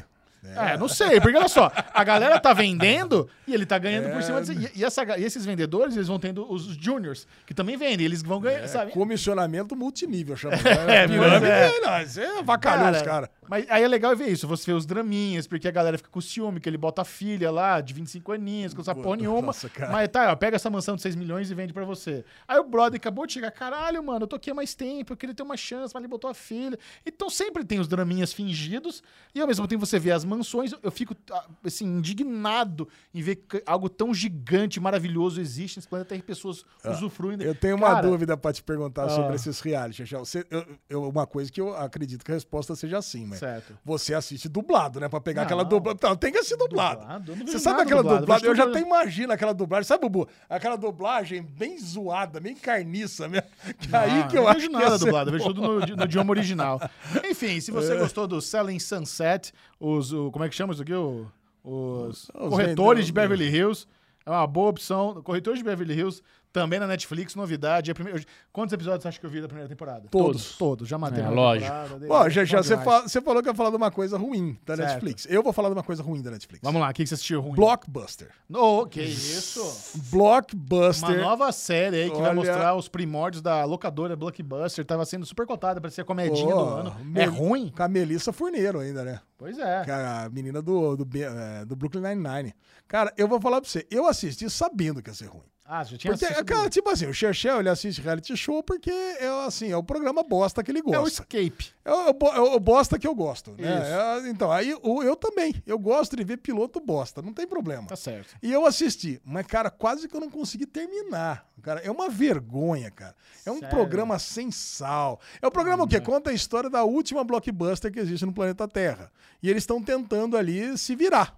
Vamos, vamos pegar, vamos, vamos, vamos fazer virar esse, esse, essa última locadora. Ninguém mais assiste locadora. Eles fazem muitas piadinhas ali com, com Netflix, com plataforma de streaming. E, cara, eles só não conseguem justificar o que, que faz uma pessoa realmente ir locar uma, uma, uma fita, um D V D numa locadora, sendo que ninguém mais tem nem aparelho de D V D em casa. Sim. Né? Cara, e vocês são da época da Blockbuster, né? Claro! Sim, era bom porra. demais, cara. É, cara. É, eu vou falar pra você, como eu tinha um prazer, não só em Blockbuster, até quando eu morava no interior. cem por cento do vídeo. Locadora de bairro e tal. Locadora de bairro. Cara. Locadora de bairro, além de filme, tinha videogame, né, cara? Não, não. Blockbuster também tinha. Eu adorava é. tudo em locadora. Cara, até o esquema é. de, puta, passa Procurar. na sexta-feira, pega cinco filmes, devolve tudo na quarta. Aí você pegava os filmes, botava em casa. É como se você tivesse a sua biblioteca de filmes pra assistir Cara, numa boa. É, real, é realmente Cara. uma sensação diferente. O que eu achava foda na Blockbuster é que eles tinham o lançamento garantido da semana. Eu não sei se... Sim, caralho. Se só, só nos Estados Unidos, você no Brasil também tinha. Cara, tinha a prateleira inteira. É. Ele deixava lá de todo. Você tinha, sei lá, duzentas cópias do mesmo filme. E se você... E era garantido porque, assim, se não tivesse... Porque, pô, você pegar um lançamento no sábado à noite é praticamente impossível. É. Eles te davam um voucher pra você pegar de graça depois esse filme. Cara, é. isso... Aí, aí eles tinham Dropbox, que você não precisava falar com nenhum atendente. Você só deixava ali na janelinha, isso. Pô, como se fosse uma caixinha de correio do lado de fora da loja. Então, é, não sei se na Blockbuster eles faziam questão de rebobinar. Tinha, Fazia. tinha, tinha multinha. Tinha multinha? Tinha multinha. multinha. Se não rebobinasse, ah, tinha multinha. Eu era muito mais team cem por cento do vídeo do que Blockbuster. Tá. Na verdade, mas quando a Blockbuster veio, aí ela trouxe junto a Häagen-Dazs, que aí virou uma outra paixão. Verdade, Häagen-Dazs de macadâmia, pra mim, foi durante muitos anos o meu sorvete Caralho. favorito. Cara, Cara, porra, pegava aquele negócio, aquele... Eu não precisava de mais nada na vida. Mano, uma época que eu morava com meu pai, ele tava viciado no Häagen-Dazs chocolate belga. Era comum. Eu tava na rua de madrugada, ele sabia que ia chegar tarde, ele é madrugador também, ele tava vendo algum filme, me ligava, filhão, Trai, pega um Häagen-Dazs de chocolate belga pra mim, por favor. Só que assim, tem que ser do grande. Ele, ele, se não tinha do grande, ele ficava assim, chateado. E se só tinha do pequeno, você pega dois do pequeno, não era a mesma coisa. Porra. Ele gosta do pote grande, ele vai comendo é, não, assim não, em tem volta. Que ser do grande, que você vai, justamente, é. você vai pegando em volta, lambendo a colher. Eu Pô, não como em volta, eu como não, even não, não, assim. Não, não, você vai, cara... Você sabe quando que eu deixei, quando que o Häagen-Dazs deixou de ser o meu sorvete favorito? Quando? Um dia eu tava saindo da sua casa, uns nove anos atrás, aí você falou, Alezão, você tá meio, passa ali na, no, no posto e compra um sorvetinho da Ben and Jerry. Cara, hum. e eu passei, ele não conhecia, não sabia que existia isso. Aí perto da sua casa tinha ali no ah. posto, comprei um Ben and Jerry de banana, que é, não é existe melhor, mais. Monkey, esse é o melhor sorvete da é história, cara. Nunca Caralho. vai existir um sorvete melhor do que esse. Fala. Eu falei, bom, agora acabou o Häagen-Dazs na minha vida, agora é Ben and Jerry, pronto. Fala isso pro Rodrigo Notari que ele vai adorar, ele odeia banana num nível. Num nível. Você quer ver o Rodrigo passar mal, oferece banana pra ele. É mesmo? Caraca, Puta, chega... não gosta de plantar banana? Chega pra ele... Um dia, a Lesão tira da cartola, né? Um dia, a Lesão, faz esse bullying. Chega um dia lá e dá uma banana pra ele. Você vai ver, ó, oh, isso aqui é um pre... eu trouxe um presente pra você. Uma e dá uma banana. banana. Puta, ele vai ficar, ele vai ficar insano com você. Tem ânsia de vômito. Mas, cara, outra coisa que é legal... Não é que é legal, mas é a atmosfera da época, né? Não. Quando tinha as locadoras, a gente era criança. Na... Não só Blockbuster, antes das Blockbusters da vida. Não tinha internet. Pô, e aí tinha a sessão é. de pornô, isso que vocês falaram. Que é Puta que pariu, cara. Mas a assim, eu não, pornô, entrava, cara. eu não entrava. Eu não entrava na sessão de pornô. Não, era um mito, era uma coisa... Não, into... coisa suja. Era uma coisa... In... É. Não, a parada era o seguinte, você não, pegava a... seis fitas da promoção e enfiava uma, sei lá, mulheres taradas por animais no meio aqui, tá ligado? Aí você vai lá... Cara, mas você sabe que é cara, louco? Porque assim, assim, as pra ninguém reparar, pra ninguém as, reparar. É, as locadoras loca, né, locais, assim, dos bairros, tudo menores, era isso. Você ia na locadora pegar um negócio, você encontrava a amiga da tua mãe. Os pri... Então não dá pra você entrar na ala pornô. Mas você sempre dava aquele bizu, né? Já, sempre, isso, tinha cortininha, é. né? Era todo um negócio, era uma atmosfera. Você entra, você fecha a cortininha naquela... e fica ali. É, então. Aí pau. Aí você pega, aí, olha pau. pra fora, aí, pra pau. ver se não tem ninguém e sai. Sabe o que eu gostava de fazer é. quando eu morava em Arthur Nogueira, nessas locadoras de bairro? É, eu pedi os pôsteres de filme. Deus. Porra! Eu já pedi os pôsteres de filme, eu olhava, ó, quando vocês forem tirar aquele, dá pra mim, tá? Eu colocava no meu quarto os pôsteres de filme. Ah, legal. Dava, eu dava, Quarta, dava, não, de quarto dava. bem americanoide o seu, hein, Jorge? Caraca. Caraca. É. Da hora. Ah, ah, voltando à série. A série, ó, bosta, acabou. É Pronto. isso. Review, relâmpago, Review, é uma série ruim, é uma série brega, não vale a pena. Não vale a pena. Pronto. O cara não deu a menor vontade de dar um play no segundo, deu vontade de parar na metade do primeiro. Pronto, eu não vou nem ver essa então. então não vai. precisa. Próxima. Aí, Alezinho, você assistiu The Devil's Hour. Nossa, eu não queria nem falar dessa série. Eu só, aliás, eu queria falar assim, Aonde por um tá motivo. Essa? essa tá no Prime Video. É, é com o Peter Capaldi. É, é com o Peter Capaldi. Cara, é uma série, ela não é horror, essa não é horrorosa que nem Blockbuster, tá? É uma série bem feita, é uma série de, de suspense. Tem um moleque capeta lá, mochila de criança ali. Oh, oh. Sabe o que acontece? O Bubu ia cagar de medo nessa série, porque eu sei que ele, ele detesta acordar às três e pouco da manhã. Sim. E a série é sobre isso. Puta é uma mulher que, que acorda toda madrugada às três e trinta e três. Que é um horário, que é um horário meio besta, né? Não, três da manhã é zinabre, velho. Acordou às três da manhã, começar a acordar todo dia três e pouco da manhã é zinabre. Manda benzer... Toma... Ah, mas é a hora que eu ali acordo pra mijar. É, não, eu acordo pra mijar oito vezes por noite, né? Então eu acordo toda hora, é. então não faz diferença nenhuma. Só no pinga-pinga. Nossa, não, até que tá sendo bastante. Tá bem? É, tem uma volta, cara. O fluxo tá bom. Tenho bebido muito antes de dormir, né? O quê? Depende. É, o, o que tiver na geladeira, o que tiver água no bar, de coco, o que tiver água de coco, cerveja, Coca-Cola, né? O que cerveja tiver. quente você bebe? Não. Ah, tá. Tem que estar gelada. E a Alemanha? Não vai é. pra Alemanha tomar uma cervejinha quente? Não, não, não. Então, toma cerveja gelada. Cara, mas aí o lance é isso, cara. A menina vai lá, ela acorda, vai pra cozinha, teve pesadelo, diabo quatro. Daqui a pouco vem o filhinho dela, parece do nada lá. Porra, todo mucorongo lá, tudo sem falar nada, sabe? Eu falei, porra, caralho, dá um puta num susto na mãe, meio sonâmbulo. Aí a mãe no psicólogo com esse filho. Cara, eu não sei, eu não entendi muita coisa desse piloto. Eu meio que dormi, eu tava meio com medo, tá meio, com medo, tá meio, tá meio chatinho, não tá, tá gostando, tá incomodado com isso aí, eu desliguei, assisti o resto no dia seguinte, meio que mexendo no, no meu Gardenscapes. Aliás, o time tá foda, cara. Diogão, show de bola, ganhamos seis mil moedas, minha irmã entrou no time, minha irmã Paty entrou lá, arrasou, agita lá, arrasando sempre, cara, tá foda. Então, eu tava lá jogando, jogando Gardenscapes ali, cara, então não prestei muita atenção, mas eu sei, no, no final das contas, o que eu vi ali, não me motivou a continuar também. Tá certo. Já abandonei The Devil's Hour. Boa. E você também assistiu Som na Faixa? Não, é você que assistiu. Qual que é o Som na Faixa? É o Spotify. Ah, eu assisti o Som na Faixa, não lembrava que esse nome da série. Cara, você sabe que essa série da Netflix, ela é a história do, do, da origem do Spotify. Pô, essa eu tô louco pra ver. E eu fui ver, eu, ver. Eu, por algum motivo, não sei se era porque a capa da série me, deu, me fez pensar que era um documentário. É. Mas não, é uma série live action, é, de onde que ela é? Dinamarquesa? Norueguesa? Ela é sueca. Sueca, dessas porra aí. Que é exatamente a, a origem do Spotify. Então você vê lá um programador talentoso, incomodado, cheio de boas ideias, que lá na... na mas não, é Suécia, você falou? Acho que é Suécia. Suécia é, né? Na Suécia, o Pirate Bay era muito interessante. Né? A galera usa o Pirate Bay pra baixar música. Pra, mas assim... Eu sinto que no Brasil foi diferente. É legal você ver eles usando o Winamp, por exemplo, que era o player Sim. de música que a gente usava. Só que Adorava. no Brasil, no Brasil a gente usava, sei lá, o Emule, o SoulSeek. É. Eu, não, eu não tenho memória de gente o usar... O Napster. O Napster, isso. A gente não usava site de torrent pra baixar uma música de cada vez. Eu baixava. Você uma baixava? Por, um, música por música. E, e lá o álbum. E, e lá na, nesse, no país dele era muito comum o Pirate Bay a galera usa pra baixar música. E ele sempre ficou muito incomodado com essa, com essa brecha que tava, tinha no mercado... E ele, e ele queria meio que capitalizar nisso. E ele entendeu que se você tem um site com... A obsessão dele era lag zero. Não tem Puts. essa de baixar a música. Você tem que dar, apertar o play e tocar na hora. É. Então eles estavam muito focados em você ter zero vírgula três segundos de, de lag no máximo. O streaming maravilhoso. O streaming dos sonhos. Ah, a série dramática sueca. Sueca, isso mesmo. Então, assim, é uma, você vê uma, uma é outra língua. Com o Daniel Bru, né? Com, do, do Bastardos Inglórios. Então, eu vi só o primeiro episódio, por enquanto. Tá. Cara, e assim, mas bem legal. Pra quem gosta... Você que é programador, você vai super Nossa, se identificar. Cara. Porque eu, eu... Ele, ele faz lá um outro, um outro site e ele acaba... Olha que legal. Ele faz uma, um outro site lá de cupom, eu acho, de, de mercado. Vende por alguns milhões. Fica amigo do cara que adquiriu isso dele. O cara também é um milionário que também vendeu uma empresa. Hum. Aí ele, ele convence esse cara a injetar dez mil também pra eles desenvolverem o Spotify. E, e aí a briga, o, o principal do primeiro episódio é convencer as gravadoras que o próximo passo era digital. É. Sabe? Tá todo mundo meio que reclamando que a pirataria tá fodendo com eles, com a mídia física, e ele entende que, meu, vamos abraçar.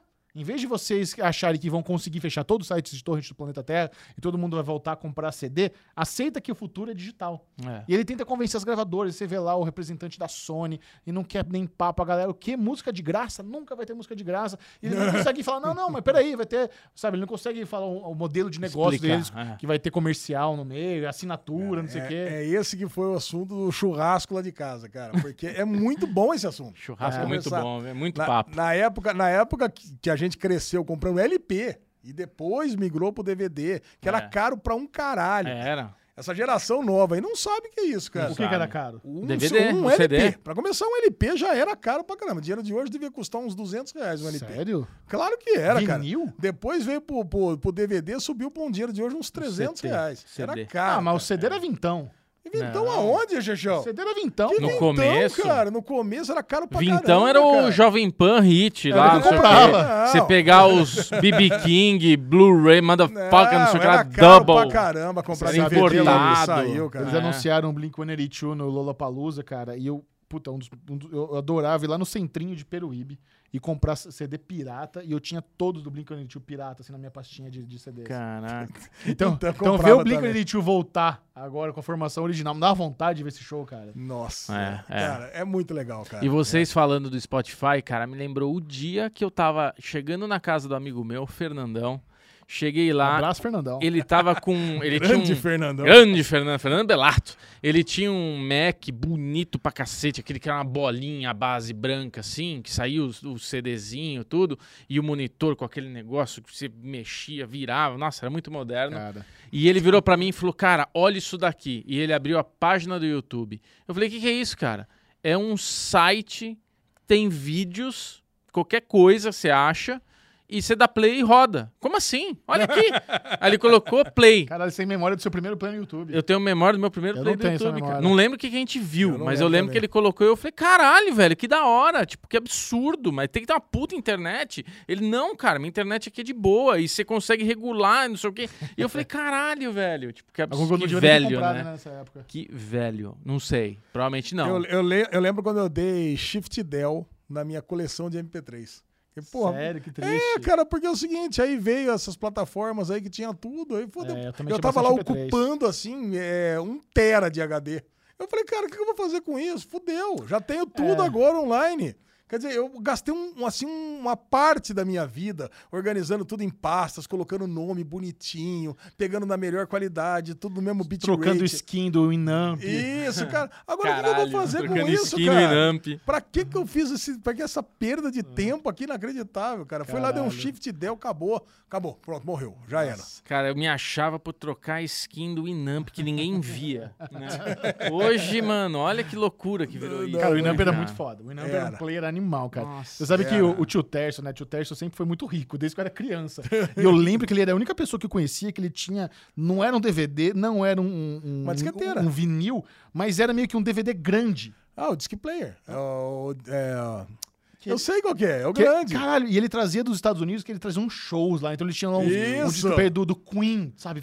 E ele, ele sempre tinha uma te, a T V mais foda, o som mais foda, ele ligava na sala dele, eu achava aquilo tão incrível, eu falava, caralho, é. mano, é. que mídia foda. Era setecentos e vinte p, só pra vocês terem uma ideia, tá? Nessa é, época, era... imagina, hoje a Netflix tá, tá dando problema com setecentos e vinte p. O setecentos e vinte p galera problematiza da, da, da é. Netflix aí com... com problematiza. Com, com... Nos anos noventa era o creme.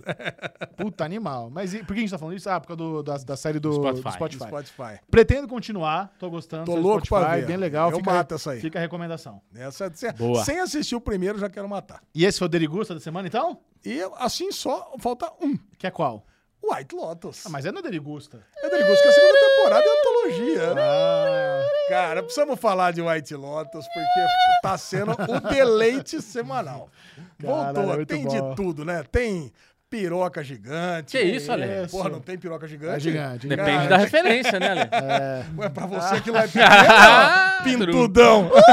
Piguliro. A esposa do viajante no tempo, o brother tá que tá. Mangução. Esposa do viajante. É, é prótese ali, né? Caralho! Não sabia que era o viajante do tempo. E a mulher do japonês é o Lydian.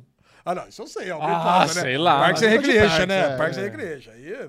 Porra, eu sei, vovô. Tá Caraca, é o, o viajante do tempo. É, Viajou lá pra Sicília. É, já pagou bundinha a vida inteira na série, agora tá pagando piroquinha. Caralho, cara, muito bom. Como é que ele escondeu aquela pirocona no viajante do tempo? É ele prótese, né, Ale? Ah, é prótese? Ah, é, daquela chibuia ali. É, é prótese. Você imagina, olha, olha o ângulo que pegou, né, cara? Pegou por trás, Bem, a com cabe... a bunda toda e, e ainda a cabeçola, assim, tá cabeçola, metade da... Pra baixo, velho, é. Tá louco? Que é isso? Sabe quando os caras mandam aquela zoeira de, de raio-x? Ó, é. Tem um problema no joelho, aparece uma bengona assim sombra, pra baixo. Né? É isso. Falei, ah, pra puta que pariu, cara. Que, que é isso? Você vê a Aubrey Plaza que não tá gostando de nada, né? Com a futilidade ah. dos ricos e coisa e tal. O olho dela saltou pra fora, né? Pareceu... Pelo amor de Deus. Ai, caralho. Mas e aí, o que vocês estão achando dos novos hóspedes agora de White Lotus, Sicília? Agora fomos para a Itália, né? E o legal de White Lotus é, é esse lance de eles mostrarem os ricos, milionários alienados, né? Então é, tem as conversas adoro. ali do casal que ele é mais desconstruidão e do casal que não sabe de nada. Então, por exemplo, ah, vocês pensam em ter filho? Não, a gente pensa em ter filho, mas puta, a gente fica preocupado, né? Olha a situação que o mundo tá. Enquanto os dois estão preocupados, os outros dois... What the fuck, né? Qual o problema do mundo, né? Que situação? Vocês votam? Vocês lêem? Não, não voto, não leio. Ah, foda-se. Aí fica de noite lá os dois, tudo intelectual, lendo e os amigos do lado transando. Puta barulho alto. Alto, né? O que eu mais gostei é assim, né? Não, mas todo casal tem que brigar. Casal que não briga dá problema. E também fala mal dos outros. Aposto que eles estão lá falando mal da gente. Aí mostra os caras comprando lá, tudo umas camisas brega lá, um tirando sarro com o outro. Meio assim, foda-se o mundo, né? É. Mas o lance é que o japonês também tá rico agora. Ele Sim. vendeu a startup dele, tá milionário. Então o negócio é esse, é que ele não se acostumou com a vida ainda, né? Acho que é isso que tá, tá pegando. É, e tem uma coisa legal, né, pra quem gosta de Survivor. O criador dessa série, ele participou de Survivor. O, é. o Mike White, ele participou de Survivor. E ele sempre coloca algum participante de Survivor pra fazer uma participaçãozinha especial. Ah, né? é? Ah. Então, no primeiro episódio, quando começa lá com aquela cena da, da, da loirinha fútil na, na, na espreguiçadeira, ela troca ideia com as duas novas pessoas que estão chegando. Aquelas Sim. meninas são de Survivor. Ah, ah caraca! Não... Sim, aí ela vai pro mar e tem, sempre tem um mistério também, White Lotus, né? Quem morreu?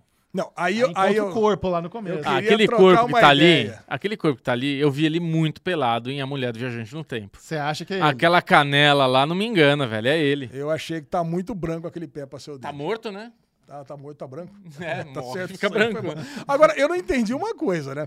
Primeiro, beleza, o pessoal ali tá morto e coisa e tal. Como é que a galera da polícia identificou tão rápido que foi suicídio? Sabe, pô, você viu que... Ela, que ela falou, aconteceram alguns suicídios. Isso, mas como é que sabe que é suicídio? Tem Porque corpo é boiando na praia. Coletivo. Mas tudo bem, Bubu, pode ser um afogamento coletivo, né? Pode Sei ser. lá, foi com o barco. Por que que ela teve a certeza? Parece, aquele, carta, parece aqueles joguinhos fechado. de carta, né? Como que teve a certeza é, que é, é suicídio? Porque ele achou a garrafinha com um negócio ali de despedida. Ai, cara. Mas assim, o cara vai se suicidar. Não, não. Essa vi. gerente. Tô zoando, tô zoando. Não, olha, tá tipo raciocínio. Será que eu não vi direito? Essa gerente do, essa gerente do hotel, ela tá pro lado mais galhofa da trama. É. Então não sei, então às vezes pode ser piada. Falando, Porra, em, ga... é Falando em galhofa, é na temporada passada, a gente tinha uma coisa que foi assim unânime, né? Armon. O que, que foi o Armon Brilhante. na primeira não, temporada? Armon, ganhou e, a tudo, gente, né? e a gente cobra. Um Armon na segunda. Não tem. Não tem, cara. Eu acho que ela... Não, não, o problema não é ela. Eu acho que o problema dela é o roteiro. Porque quando chega a galera, chega ali e tudo, ela tem a, aquela mesma dinâmica dela dando bronca, dela ela pedindo. Sargentona. Sargentona, não beleza. É neurótica. Mas na hora que ela fala... Ah, não, não é neurótica? Não, mas na hora que ela... Caraca, isso cara. é uma coisa que é falsa. Uma coisa que é falsa, que a gente não sentia isso no Armon. Uma coisa que é falsa do lado dela. Chega lá o hóspede, milionário, rico, com os dois... filho e neto. Como é que uma mulher que é gerente ali, um homem, tanto faz, vira e fala, ah, o senhor é um velho, né? Será que você tá cansado da viada? Ninguém fala isso não, mas cara. Até, porra, ela falou pra mãe do Sífilis, você parece, parece com quem? Com a Peppa Pig. Então é, é, pois é. É, é o lado galhofa. Posso falar um negócio pra você, Bubu? Uma vez a gente tava em Búzios. Não, né? Uma é, vez a gente é tava em Búzios, comédia, alugando lá um barco, né, pra fazer um passeio, e tava minha sogra junto. É. O cara falou exatamente a mesma coisa, eu tava assistindo Calu, eu virei pra Lu, tive que rir, cara. Falei assim, você lembra? Ela, pô, lembrou de Búzios na hora, cara. Assim, e não, mas ela vai, ela não é meio velha pra isso. Ela falou exatamente isso, cara. Então, é, cara, caralho, é uma coisa que acontece, tá? Tá bom, então... Turismo é isso, né? Porque são, você acha que você vai pra um negócio cinco estrelas e é todo mundo montadinho, é, é. todo um bando de despreparado, cara. Não, não tá ali. E no caso da menina, ela tá ali. Mas né? aí eu acho que é mais o, o choque cultural, sabe? Da é. pessoa, do italianão sincerão. Será que tem isso na Itália? Não tá acostumado a lidar com americano futilizão. É, é, será que pode... isso existe na Itália? Mas chegar e falar uma sinceridade assim? É, pode ser, pode, pode ser, ser, isso mesmo. O cara é mais região. frio, ele é mais sangue mais quente, já é. fala direto que pensa. E nossa querida mãe do Stifler está de volta, né? Ela é maravilhosa, nossa, ela é maravilhosa. Seu maridão golpista. Caralho, casou com ela mesmo, casou, né? É o mesmo personagem. Eu tava na dúvida, né? Eu tirei essa dúvida com os meus não, amiguinhos não, aqui no almoço. Mas, cara, é ele e já tá, já tá com outra lá, né, também, né? Já... Ele tá dando golpe, né? Já tá com outra, né? Não Vocês golpe. viram o segundo episódio, né? Vemos, sim. Vimos. Já tá, já tá dando golpe. Agora, aquela assistente de, dela é meio lerda, né, mano? Se eu tô no lugar dela, eu, eu cara, eu, eu sumo, mas eu aproveito tudo ao mesmo tempo. É. Eu não fico moscando ali virado pra entrada do restaurante. Ela entrou, já bota o cardápio na cara. Ou sento é, de costas. Nossa. Cara, eu ia curtir aquilo, mas tem que ser na moita. Pô, mas caralho, é muito grande o negócio pra toda hora da, da, da, da treta. Não, tô contigo, tô ah. concordando contigo. Uhum. Cara, dá pra viver numa boa ali. Dá, né? Uma boa, dá. É, mas ela, ela hesita mesmo, né? O cara foi, ela louca pra pegar o cara lá, o cara deu uma bitoca nela, já agarra o cara, é joga o pra cara dentro é meio do quarto. Soca fofo também, né? Ah, o cara é, quer cara namorar, é mole, né? Mas não então. tem problema. Então, jamais... Então, por isso ela tem que ser a, a fogueteira, né? Alguém tem que... É. Alguém tem que tomar ação, Ela já né? falou do lado dele, quando eles estavam ali no, na piscina, de, tipo, meu, eu só queria pegar um italiano e fuder. E ele escutou. E aí ele quer namorar com a menina, quer dar um beijinho, quer cara, passo a passo. Eu sei que é o seguinte, uma coisa, é uma antologia porque repete alguns elementos, né? O elemento que eu mais gosto que tinha na primeira e tem nessa segunda é que a série parece uma panela de pressão. E assim, que, é. que vai esquentando aos poucos, né? Verdade. Você vê os conflitos ali se formando, você vê a galera ali que, que vai explodir e você vai entendendo é. pra onde que vai. E eu você sabe teoria. que vai ter uma tragédia no final. O Michael, o Michael Imperioli com as putas, vai, vai, vai, começa então. a estourar champanhe. Não, daqui a pouco, daqui a pouco Cadê o véio, a cocaína? Daqui a... tá faltando, é porque ele vai pro saco. Não, daqui a pouco o velho vai chamar a mulher e a filha pra chegar lá também, aí chega ah, lá... Essa é a minha certeza. teoria. Ah, essa é a teoria? Essa é a minha teoria, porque ele Ele é. colocou o nome delas no quarto dos dois. Isso, dele isso e do vai pai. Dar merda, isso vai dar dele merda. Do pai. E o pai falou, deixa que eu resolvo. Eu tô certo que esse pai dele vai ligar lá pra ex-mulher dele e vai falar, vem pra cá, eu pago tudo, não sei o que. Ela vai chegar lá e vai estar as putas no nome, sei não, lá, vai é, dar assim, cara, não. vai dar. Então você vai sentir a merda dando. É a mulher que já descobriu que o... É a mãe do Stifler lá que já descobriu que o cara tá com ela por interesse. É o, é, é o outro cara lá, o casal ali que não se entende. É a mulher que vai acabar ficando com, a, com o marido da outra. Cara, cara vai dar treta. Você acha que o Viajante do Tempo vai pegar o Uber Plaza? Ah, vai, vai. vai. vai. Esse, Opa! Vai. Certeza. Ela certeza. já tá... Já, já foi lá na aguinha, lá, daquela nadada. Ca cara, o cara que tá, dá mergulhão pra pegar no pé embaixo da água, tá querendo. Cara, cara isso aí é regra tubarão, não escrita da vida, cara. Brincou é isso. de tubarão, Brincou de tubarão, você quer o quê, velho? Você já fez isso? Você já brincou de tubarão com uma mina que você não quis pegar? Brincou tum, de tubarão? Tum, cara, eu tô pensando de infância, tum, assim, tum, né? Tum, com as primas. Ah, não, prima você queria pegar todas. Não. Você ah, que isso, Alexandre Bonfá. A luz escuta isso. Criança, aqui. É, não, só se muito na, an antes de dez anos de idade, tudo bem. Depois, isso. cara, depois, cara, o negócio é esse mesmo. Entendi. Cara, que série legal, que bom que nós gostosa. temos White Lotus, gostosa de assistir. H B O Domingão, né? Continua. E tem a musiquinha. Canta a musiquinha. Gente, né?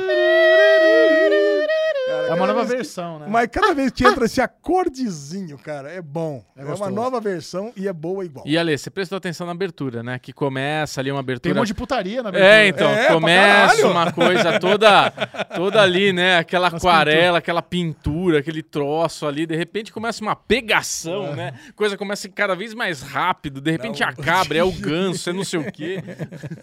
Cara, o bicho vai pegar nessa cena. Vai, série, vai, vai. Boa comedinha pra você assistir, The White Lotus na H B O.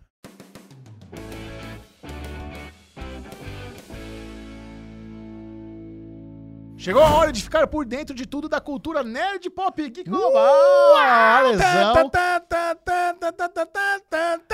A Lesão separou as notícias mais importantes que você precisa saber. Essas são três. O resto tudo não importa. Começando com o que, Lezinho? Começamos com a notícia principal que causou uma bela de uma repercussão. A substituição do nosso querido Superman pelo, pelo Jogos Vorazes na série The Witcher. The Witcher. É Henry isso, Cavill, né? Será substituído por Liam Hemsworth. A partir da te- a terceira temporada vai ser a última do Henry Cavill. A notícia chega colada ali com a, com a outra que a gente já tinha dado, que, ele, que o Henry Cavill volta a ser o Superman. Talvez isso tenha rolado ali um conflito de agenda, porque o Superman deve ser uma demanda filha da puta de você fazer um papel desse. Sim. E vamos combinar, né? Ele não deve ganhar um baita cachê pra fazer o The Witcher. Será que não? Acho que não. Acho faz, que não. Um, faz mais pelo coração é, do que pela verba. Eu acho que é aquele projeto de paixão, sabe? É, será, velho? Ah, agora, mas agora a gente entra numa situação interessante, porque, beleza... Henry Cavill vai ser substituído pelo Liam Hemsworth. Então, a partir da quarta temporada vai ser o Liam Hemsworth. Só que o, o personagem é o mesmo. É o Geralt de, de Rivia. Não vai mudar o personagem. Vai mudar o ator, mas, mas não vai mudar o personagem. É. Então eu imagino que nós vamos ter alguma situação aqui à la Doctor Who. Doctor Who consegue, né, mudar os, os, os, os, os atores porque eles fazem regeneração. Provavelmente ele vai tomar alguma poção Uma azeda poção. lá que vai mudar a cara dele. Pô, seria ótimo. Acho que deve ser por aí, Poxa, né? Xel, você é. mandou bem pra caralho não, agora. É óbvio. É que no jogo não tem isso, né? E não, no livro não tem, acho que no jogo não Nos tem. Nos livros não tem, no jogo não tem. Vai ser uma cara, mas nova... se for isso, é muito bom. O lance é que o Liam Hemsworth, ele é muito Poderia menor ser Miguel, que... né? Poderia ser Miguel. Acho ah, entra o outro e pronto. Não, acho que não vai ser Miguel, não. Porque como eles anunciaram com antecedência, eu acho que exatamente pra rolar essa transição. É. Senão, ah. senão eles não teriam anunciado... Com... Porque assim, a terceira temporada vai sair, vai ser com Henry Cavill, e eu acho que o último episódio vai ser já a mudança pro Liam, que assume na quarta. É, de repente ele tem o corpo dilacerado no final da terceira e já entra na quarta com a reconstrução do corpo. Pode ser também. Bom... Adorei, Dovido. já quero isso, não, já quero isso. Não aceito outra coisa, não aceito outra... Rolou uma, uma petição aí pra Netflix demitir os, os, os, os roteiristas de The Witcher, a galera não tava feliz com a história, não sei o quê. Ah. Mas, cara, não tem o que fazer. Não, não tem o que fazer. E eu acho que vai ser... Vamos combinar também. O, o papel do Geralt de Rivia não é um papel que exige muito dos talentos do ator principal em termos de dramaturgia. O cara não precisa ser um puta ator. O cara precisa ser forte, precisa se dar porrada e fazer bem as, as manobras com a espada. E Isso. só, o, o nosso querido logo, o Superman, ele tá lá falando grosso e mais nada. Não tem, não tem momentos dramáticos que exigem nos talentos ah, dele como isso. ator. Não tem. Porque o, o Liam também não é um baita ator. Então, assim, em termos de... Assim, o, o Superman, ele é muito mais relevante na indústria. Ele é Sim. um quê? Um A-lister, um B-lister. O Liam é um C-lister, no máximo, é. né? Não, o Henry Cavill, ele deve ter fechado um, um esquema na Netflix. Falar, ó, faço o Enola Holmes aí, faço o The Witcher e a verba é tanto. Então um deve, da deve ter saído barato pra Netflix pelo que é o Henry Cavill. Mas agora chegou num ponto que devia ter uma cláusula lá, se eu tiver uma proposta milionária, a gente revê aqui e tal. E teve. E é, adaptaram. O bom é que eles vão conseguir planejar essa transição. Boa. O que eu ah, sinto ótimo. é isso, é que vai ser uma transição de ator planejada. Eu espero que isso seja inserido na trama. Porque Sim. se realmente só aparecer outro ator na quarta temporada, vai ser, porra, vai ser zoado. Não, não vai. É. Vai vir bonitinho. É feito Rhaenyra, sabe? Mas se for na mesma terceira, seria melhor mesmo. Acho que vai ser no season final da terceira. Boa. Né? Fechado. Tá bom? Vamos lá. Tem uma noticinha aqui de Westworld. Que, cara, Westworld foi cancelada. Eu avisei. Fiquei muito feliz com isso, né? Agora não preciso assistir a quarta temporada. Eu já me sinto livre. Já me sinto... Eu posso desapegar de vez, mas tem uma notícia esquisita. Que a galera vai ganhar a grana da, da quinta temporada. Que já cara... tava paga. Você ficou sabendo disso, meu? Não. Cara, a galera, to, todo mundo já tá contratado pra fazer. A série foi tão merda. A audiência foi tão horrorosa que falou o seguinte, ó, eu honro os compromissos, eu pago aqui o, o Jesse Pinkman, eu pago a, a Dolores, eu pago todo mundo que tá aí, mas, mas não vai ter nada não, tá, tá liberado, pode fazer o que vocês é, quiserem. Chega. A gente tá, nesse exato, no momento dessa gravação, nós estamos aqui bolando um vídeo bem legal para postar no S M, que é uma investigação sobre esse cancelamento, porque ele é, ele é muito legal, por mais que a galera não se importe muito com, com, não se importe muito com Westworld, é uma... É uma coisa esquisita que aconteceu. É uma coisa esquisita que, que ela pode meio que denunciar aí uma, uma nova fase da Warner Bros. Discovery em relação aos seus produtos. Porque o fato de a série ter sido cancelada na quarta temporada, com a quinta sendo planejada para a última, e com os cachês dos atores, com os contratos dos atores já garantido para a quinta, eles vão ter que pagar o elenco principal de Westworld, por, porque já, eles já estavam com o contrato assinado. É. Então, uma das coisas mais difíceis, hoje em dia, numa produção, é você garantir o seu elenco. Porque tá todo mundo trabalhando pra todo mundo, todo mundo ainda mais... Isso. Cara, e o elenco de Westworld é um absurdo. É. É muito foda o elenco de Westworld, é muito, muito foda. Então você já ter lá os cinco principais, né? Tem Tandy Newton, a Evan Rachel Wood, a Tessa Thompson, o Aaron Paul e o Ed Harris. Ó, oh, consegui lembrar o nome dos cinco. E, o nome, e, os, e, os, e tem mais o Bernard ainda. Ah, e Jeffrey, o Jeffrey... Jeffrey Coisa? Os seis? Cara... Jeffrey Wright. Jeffrey Wright, garantido já em contrato, é incrível. É incrível. E todos eles ali estão na faixa dos, dos duzentos e cinquenta mil por episódio. Então, caraca. Então assim, uma, uma média de dois milhões e duzentos vezes oito, porra. É, quase quinze é, milhas foi pro saco. Cara, eu tenho uma solução. A, a H B O não me procurou, mas eu dou a solução. Por favor, compartilha faz, as lives. Faça uma animação de encerramento. Ruim, já que vai pagar hein? Essa galera, dupla pelo menos. É, então, cara, já vai, ó, cara, aproveita esse elenco todo, já vai, já vai gastar dinheiro com eles. Já vai, já vai, já vai, já vai, já vai. Já vai. Mas eles não querem nem gastar mais. Eu acho não, não vai lance... gastar mais, Bubu, já vai gastar. Não, gasta. Já vai gastar quinze milhas com esses caras todos. É caro pra caralho. A animação não é tão cara quanto a série. Mas beleza, eu entendi o que ele falou. Em vez de uma temporada inteira, uma então, animação, mas o que eles não uma... querem, é muito mais barato. O raciocínio é, a gente já tem um prejuízo aqui de tanto, e vamos parar por aqui que vai ser melhor do que continuar. Então eles não querem gastar mais cinco, dez, qualquer que seja peanuts, porque não, não tem audiência, não vale a pena. Isso é uma parada. A audiência, assim, caiu, mas caiu. Do, do, do... Enquanto o orçamento crescia, a audiência caía. Então realmente... É, a galera não... desistiu da série, é, a terceira, né? Foi muito ruim, né, gente? É, a galera muito desistiu. Ruim. Eu acho que a, a terceira foi muito ruim, e o hiato de dois em dois anos é prejudicial também. É, prejudicial. E a quarta... Eu, eu tenho medo da Casa do Dragão com essa porra desse hiato de dois anos. É, é verdade. E a, mas é muito diferente, porque a gente tem Casa do Dragão, que é uma série excelente, que tem uma história rica e tudo mais. Westworld tinha uma história muito boa, até a segunda temporada. Saiu do parque, meio que eles fizeram um negócio legal... Mas eles não souberam caminhar, sabe? Explorar o que eles tinham de bom. Eles, tem, eles fizeram uma nova série. E essa nova série não agradou, cara. Porque veio com uma coisa totalmente diferentona. E o Aaron Paul, vou te falar, azarão, hein? Ele, onde ele põe a mão agora, só dá zinabre. O filme lá do O Eu Camino, esse aí Deperte, agora. Né? Puta, verdade. Só zinabre. Já era. Só zinabre. Aaron Paul, novo zinabreiro aí. É, cara, é uma, é uma pena. É uma pena, mas realmente, como o Bu falou, era até um pouco previsível. É, é engraçado, né? Eu acho que o anúncio saiu num dia, no, no dia anterior, eu tinha participado do PeeWeeCast. Aliás, ouçam o PeeWeeCast, especial oh. de A Casa do Dragão. Eu tô lá participando com, com os meninos. E eu falo sobre isso. Eu falo assim, eu não ficaria surpreso se o Westworld fosse cancelado na quarta temporada. Eu falo, porra, muito bom. Você que zicou, então. Pode ser. porque, porque assim, eu, eu vi que tava demorando pra sair, eu tô acompanhando o que, que a,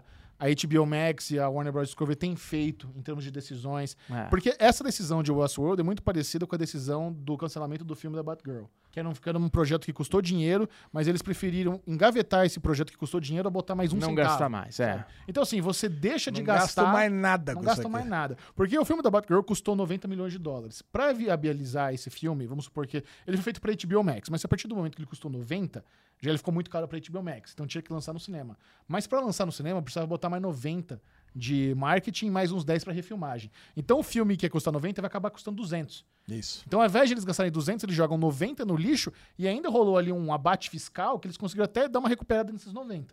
É. Então assim, essa está sendo a filosofia deles hoje em dia. Não vamos, não vamos mais botar dinheiro para tentar salvar o dinheiro gasto. Boa! Sabe, eles estão dando como perdido o dinheiro gasto é. Para tentar economizar. Então assim, é um raciocínio meio incomum em Hollywood. Ah, eu acho que é um raciocínio óbvio. A, tem que... A, a série cara, tem que se pagar. Dois anos atrás... Se não tem audiência, acabou. Dois anos atrás, a H B O não teria cancelado o Westworld faltando uma temporada. É. Não eu, teria. Não, eu entendo. Não teria. Mas é isso, Michel. Hoje é, hoje é. é numbers. Tem que ter assinante. Não traz assinante, não tem audiência. Cancela. Mas é, mas é que assim, o, o, a, eles poderiam argumentar que o Westworld ia ser uma propriedade intelectual...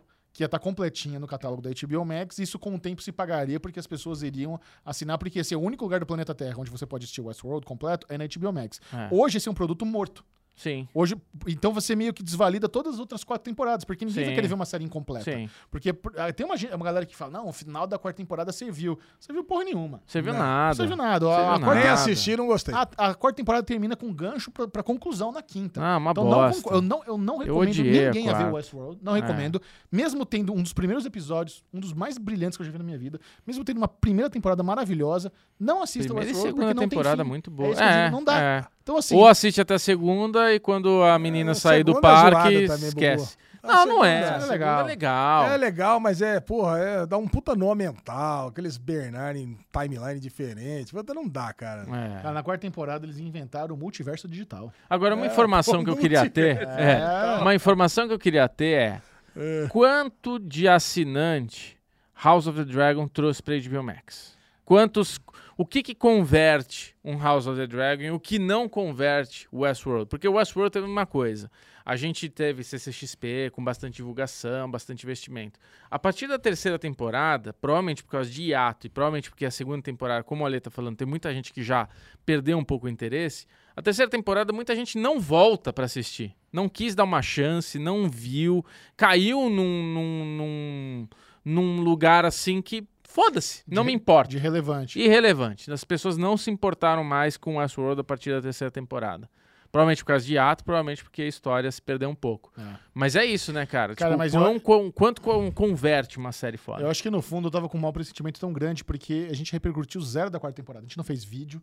É. A gente sempre fez cobertura de Westworld. É, eu a falei gente... mal aqui. A... Não, mas assim, a gente nunca não fez um vídeo no Série Maníacos de, da quarta temporada de Westworld. É. Não fizemos nada. É. A gente tem uns recap lá da hora pra caralho da, das primeiras temporadas. Sim. Fizemos live com a Carol e com a Mikan e pra, pra quarta todo mundo meio que abandonou, cara. Sim, todo mundo. Ninguém... E eu, eu, tava, eu, eu tava assim, eu tava, eu tava meio frustrado, porque eu tava assistindo, tava gostando, falei, caralho, velho, eu queria estar tá falando sobre essa série. É. Porque eu tava fazendo live, porque eu tava fazendo vídeo, porque eu tava com um monte de teoria, eu tava acertando, eu tava angústia de não tô podendo compartilhar aquilo, porque é um papo legal. E no final foi bom. No final foi bom não ter colocado nenhum pingo de energia é. nessa série pra ver um... Cara, me deixa tão puto isso. Porque um filminho de merda, cara. Faz um filminho de duas horas e conclui essa porra, sabe? É. é. Nem que seja uma animação. Ai, Ale. Tudo isso pra chegar na conclusão da lista. Pronto. Outra notícia muito importante e demorada. Netflix finalmente anunciou a renovação cara. de The Sandman. Ia falar isso agora. Puta, Puta que... delícia. Que alívio, cara. cara olha, é... assim, eu tô ó, com medo disso, mano. Nossa. Eu tô com... Eu tô... Ultimamente eu tenho estado com Jomo. Você mais que é Jomo? O que, que é? Joy of Missing Out. Eu tô Joy... com... Você tá gostando de estar tá perdendo as coisas. Eu tô coisas. gostando de estar tá perdendo as Joy coisas, Joy of Missing Out. Não, cara, é sério. Pode procurar na internet. Existe esse movimento agora eu, de eu sou... Jomo. Cara, eu tenho bastante Jomo. Cara, cara eu tenho mais Jomo assim... que Fomo. Vocês assim, viram a crítica? Zero. Eu tô com Fomo zero. Coisa, e vocês viram a crítica em The White Lotus com essa coisa de Jomo? Que a menina fala, ah, que eu não quero mais estar em casa, vendo Netflix, isso, não sei o que lá é. e tal. É, pô, caralho, zoam, a série né? da H B O, não, não quero dá, ficar lá. Dá uma mijada em ficar maratonando. Então, eu, eu tô super Jomo, cara, mas a ah, única... Eles falam de estar de laço no primeiro episódio. Fala. Também, é. O lance é esse, cara, é que agora a única coisa que tava me incomodando de fato no mundo de cultura pop geral era essa renovação de Sandman, cara. Cara, mas eu vou falar pra você, essa renovação demorou tanto pra sair e o, e o sucesso da, de Sandman foi tão grande que eu fico pensando, cara, o quão bem uma série precisa ir pra ela realmente ser renovada, porque essa demora me, me faz crer que precisou ter uma negociação pesada nos bastidores. Sim. Eu não sei nem se eles deram uma diminuição no orçamento, porque já foi um orçamento grande, pra, acho que foram cento, cento e poucos milhões de dólares pra primeira temporada, e é uma série linda, é uma série maravilhosa, só que se ela foi dolorida de sair essa segunda temporada, pô, que agora? Vai ser cancelada depois da segunda? Sabe? O, o, a gente, o, qual é o nosso risco como público de continuar investido numa produção que... Pô, cara, foi tão bem na primeira. Vou falar pra você, em setenta países. Que macumba, cara, o que você precisa mais pra... Vou falar pra você, se a G G, mesmo que Sandman fosse cancelada, eu ainda falaria pra galera, pode assistir sem medo de ser feliz. Que é uma primeira temporada maravilhosa. É, cara. Eu acho que no caso de Sandman dá pra é, falar isso. Dá né? pra falar, dá pra pode falar. assistir, tranquilo. Não, tem, não precisaria continuar. É. Óbvio, maravilhoso que continue. Casa de Bonecas... É, Casa de Bonecas não, é... É, Estação das Brumas vem aí, vai ser fantástico e nós vamos delirar ano que vem, espero. Né? Nada de dois em dois anos, pelo amor de Deus. Para com essa putaria. Outra coisa que renova sempre, aí você pode assistir sem medo de ser feliz, é Ryan Murphy na Netflix. Puta vida. Cara, eu vou falar pra você, tinha uma série chamada Dahmer, que é sobre um assassino que começa com ele ali, conta a história dele e termina, acabou. Jeffrey Dahmer. Aí cê, cê, Jeffrey Dahmer. E aí você pensa assim, pô, se a série tem o nome do cara e conta a história inteira do cara, não tem mais o que fazer. Essa, essa série acabou. Os caras mudam o nome da série e renovam para mais duas temporadas. Vai gostar do Ryan Murphy assim lá longe. Cara, agora vai ser a antologia Monster, que a cada temporada vai focar em algum, algum assassino serial. Sabe o que aconteceu? A Netflix foi lá e fez o American Crime Story deles na caruda. Isso! É, é isso mesmo. Imagina o quão puta a Disney tá com isso. Sabe, que eles têm o American Crime Story do Ryan Murphy e agora vai ter uma outra antologia criminal na Netflix. Monster. Cara, que Dahmer foi um sucesso meio retardado, assim, sabe? Um bagulho absurdo, foi. Sem precedente, insano. Caraca. Bombou demais. Tanto que já pegaram mais duas temporadas e pegaram aquela... Cara, agora a outra série que foi renovada da também, vizinhança. Do Watchmen. Foi lá, renovada. Do, do, cara, do Watchmen. Do, do Watcher. Do Watcher. Aquilo é zoado, velho. Cara, aquela série... é muito ruim. Aquela série... E eu assisti uns três episódios daquilo ali. Eu também vi uns três, quatro. Cara, qual por que... É? Cara, eu tava... Eu me... Com, com o nome... O nome... Watson. Watson. O cara, Watson. Bob Cannavale. Nome Watson e Bob Cara, Cannavale. Eu adoro o Bob Cannavale. Ah, cara. Desde o Boardwalk Empire, é. Aí veio pra mister Robot. Puta, eu adoro eu comecei o cara. A assistir o primeiro episódio e eu só tava assistindo por causa deles. É, cara, eu, eu aí, pulei. De repente eu falei, tá vendo, vendo? Eu falei, nossa, tá ruim demais. As vizinhas loucas lá, aquele negócio. Eu falei, ah, não, não vou ficar vendo essa porra, não. Nossa, a Lu assistiu até o final, ela falou que é muito ruim. Agora, aí, aí beleza, né? Eles pegaram essas duas produções do Ryan Murphy que deram certo e já encomendaram novas temporadas. Ah. O lance é que o contrato do Ryan Murphy com a Netflix vence esse ano. Uh!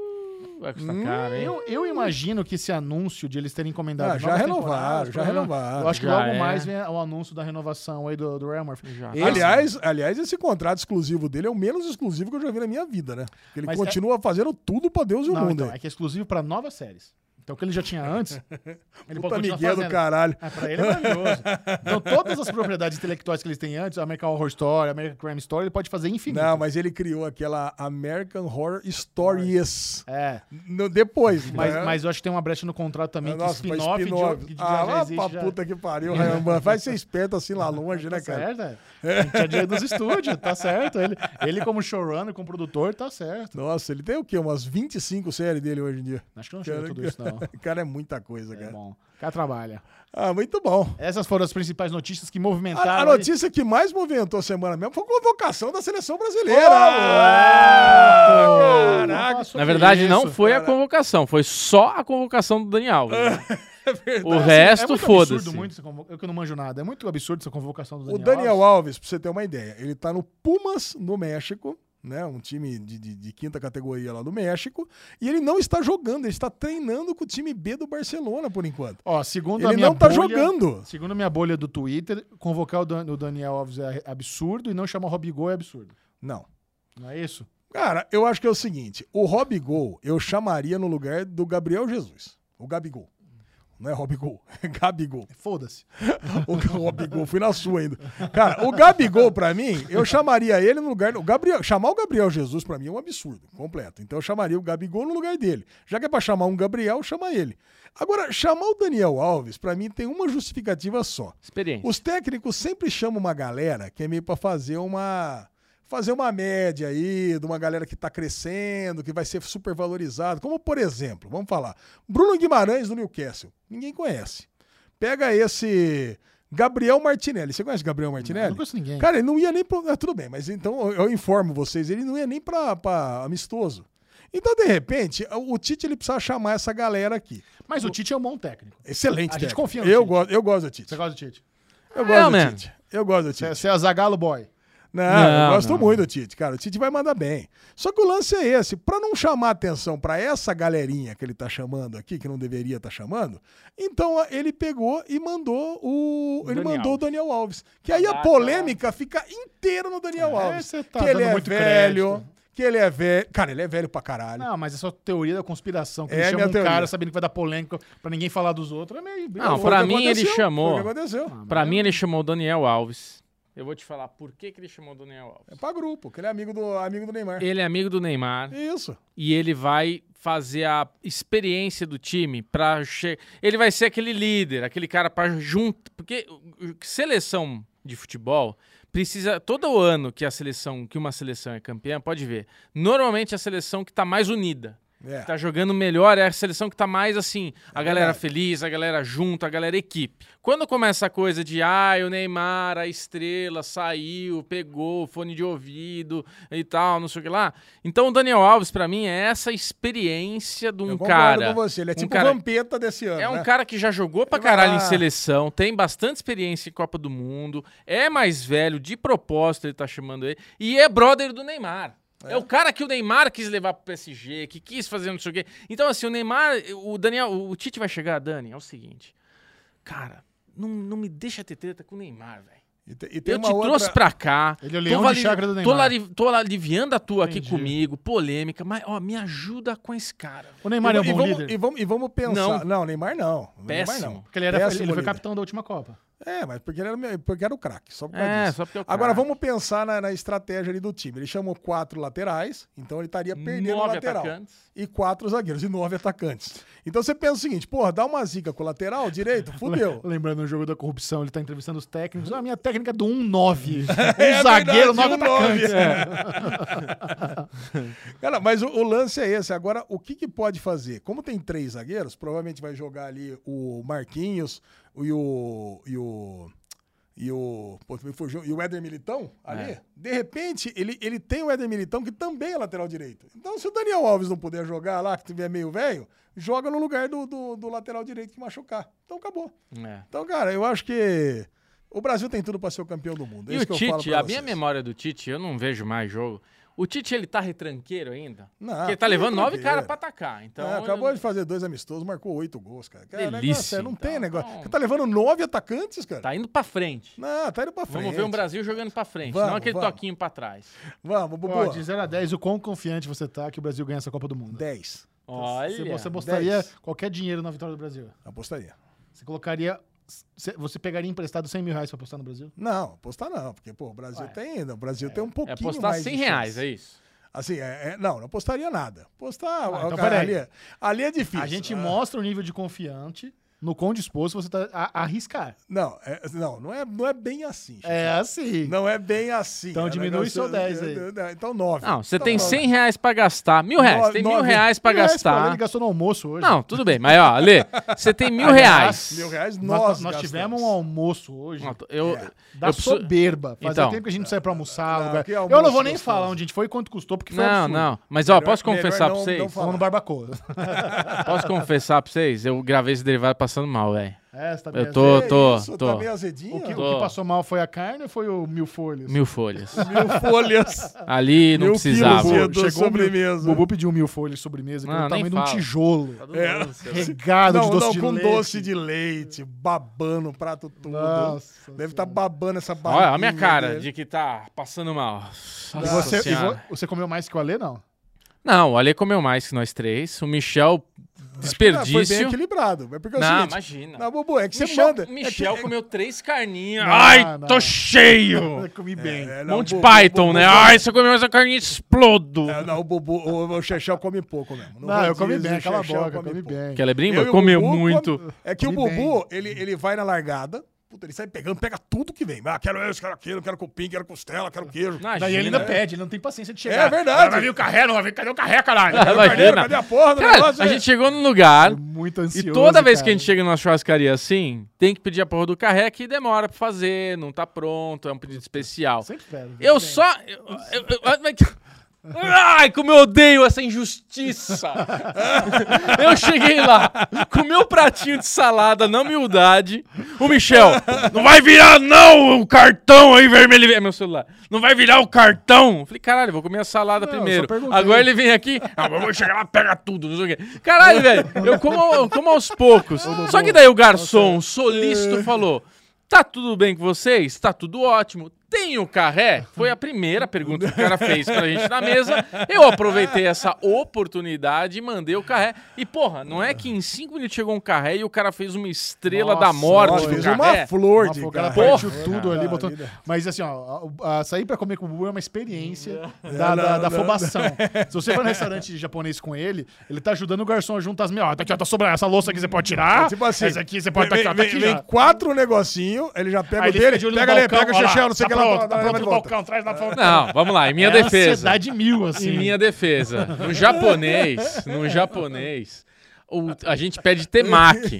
Me dá desespero ver o temaki lá, amolecendo a alga, porque o cara não trouxe. Então eu falo, ó, oh, acho que aquilo lá é nosso, hein? E os pratinhos também você vai juntando. Aí toda vez ele pega e trai. O pratinho que eu trago é porque os caras em rodízio ficam entupindo a mesa. Então eu já vou passando fluxo de coisa que não estamos usando mais. Ó, já tá aqui, leva embora. O cara vê aquela pilha... Vai, vai comendo, vai comendo, vai pegando. É porque aí o cara vê ali a mesa distribuída, é tipo vai, assim... É, vai, come é logo aí. É a técnica, é a come. técnica de enganar a mãe quando que você não come direito.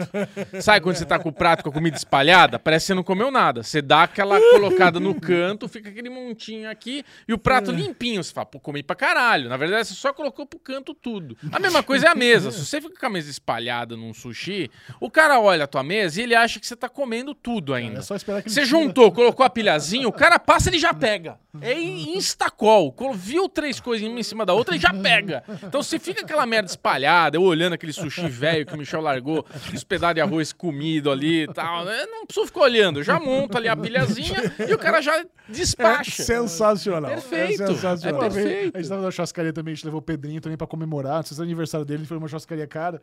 Aí o cara trouxe uma carne na mesa do lado, que era pra ir pra mostrar, o Bubu já chamou, atropelou. Ah, a gente quer atrás aqui. Ah, não, não, não, não, não, não, não, não. Pera aí.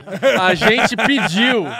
O cara tava vindo, sei lá, uma picanha. Vamos falar que era uma picanha. O cara tava vindo com uma picanha que eu tinha pedido. O cara falta alguma coisa. Não, uma picainha, primeira corte, tá, beleza. Aí o cara tá vindo com aquele espetola que acabou de sair da churrasqueira. Aí ia servir a mesa do lado. Aí tá o oh, velho rico do lado querendo tirar foto com o meu espeto. Oh, e o mestre, ó, oh, vem cá, deixa eu tirar uma foto. E o mestre indo. Eu falei, não, opa, corta aqui, velho. Oh, tirar foto, mano, no cu, quero comer. Tirar foto, tirar foto, vai pro, vai pro museu, porra. Tô num restaurante rodízio, quero comer a porra da carne.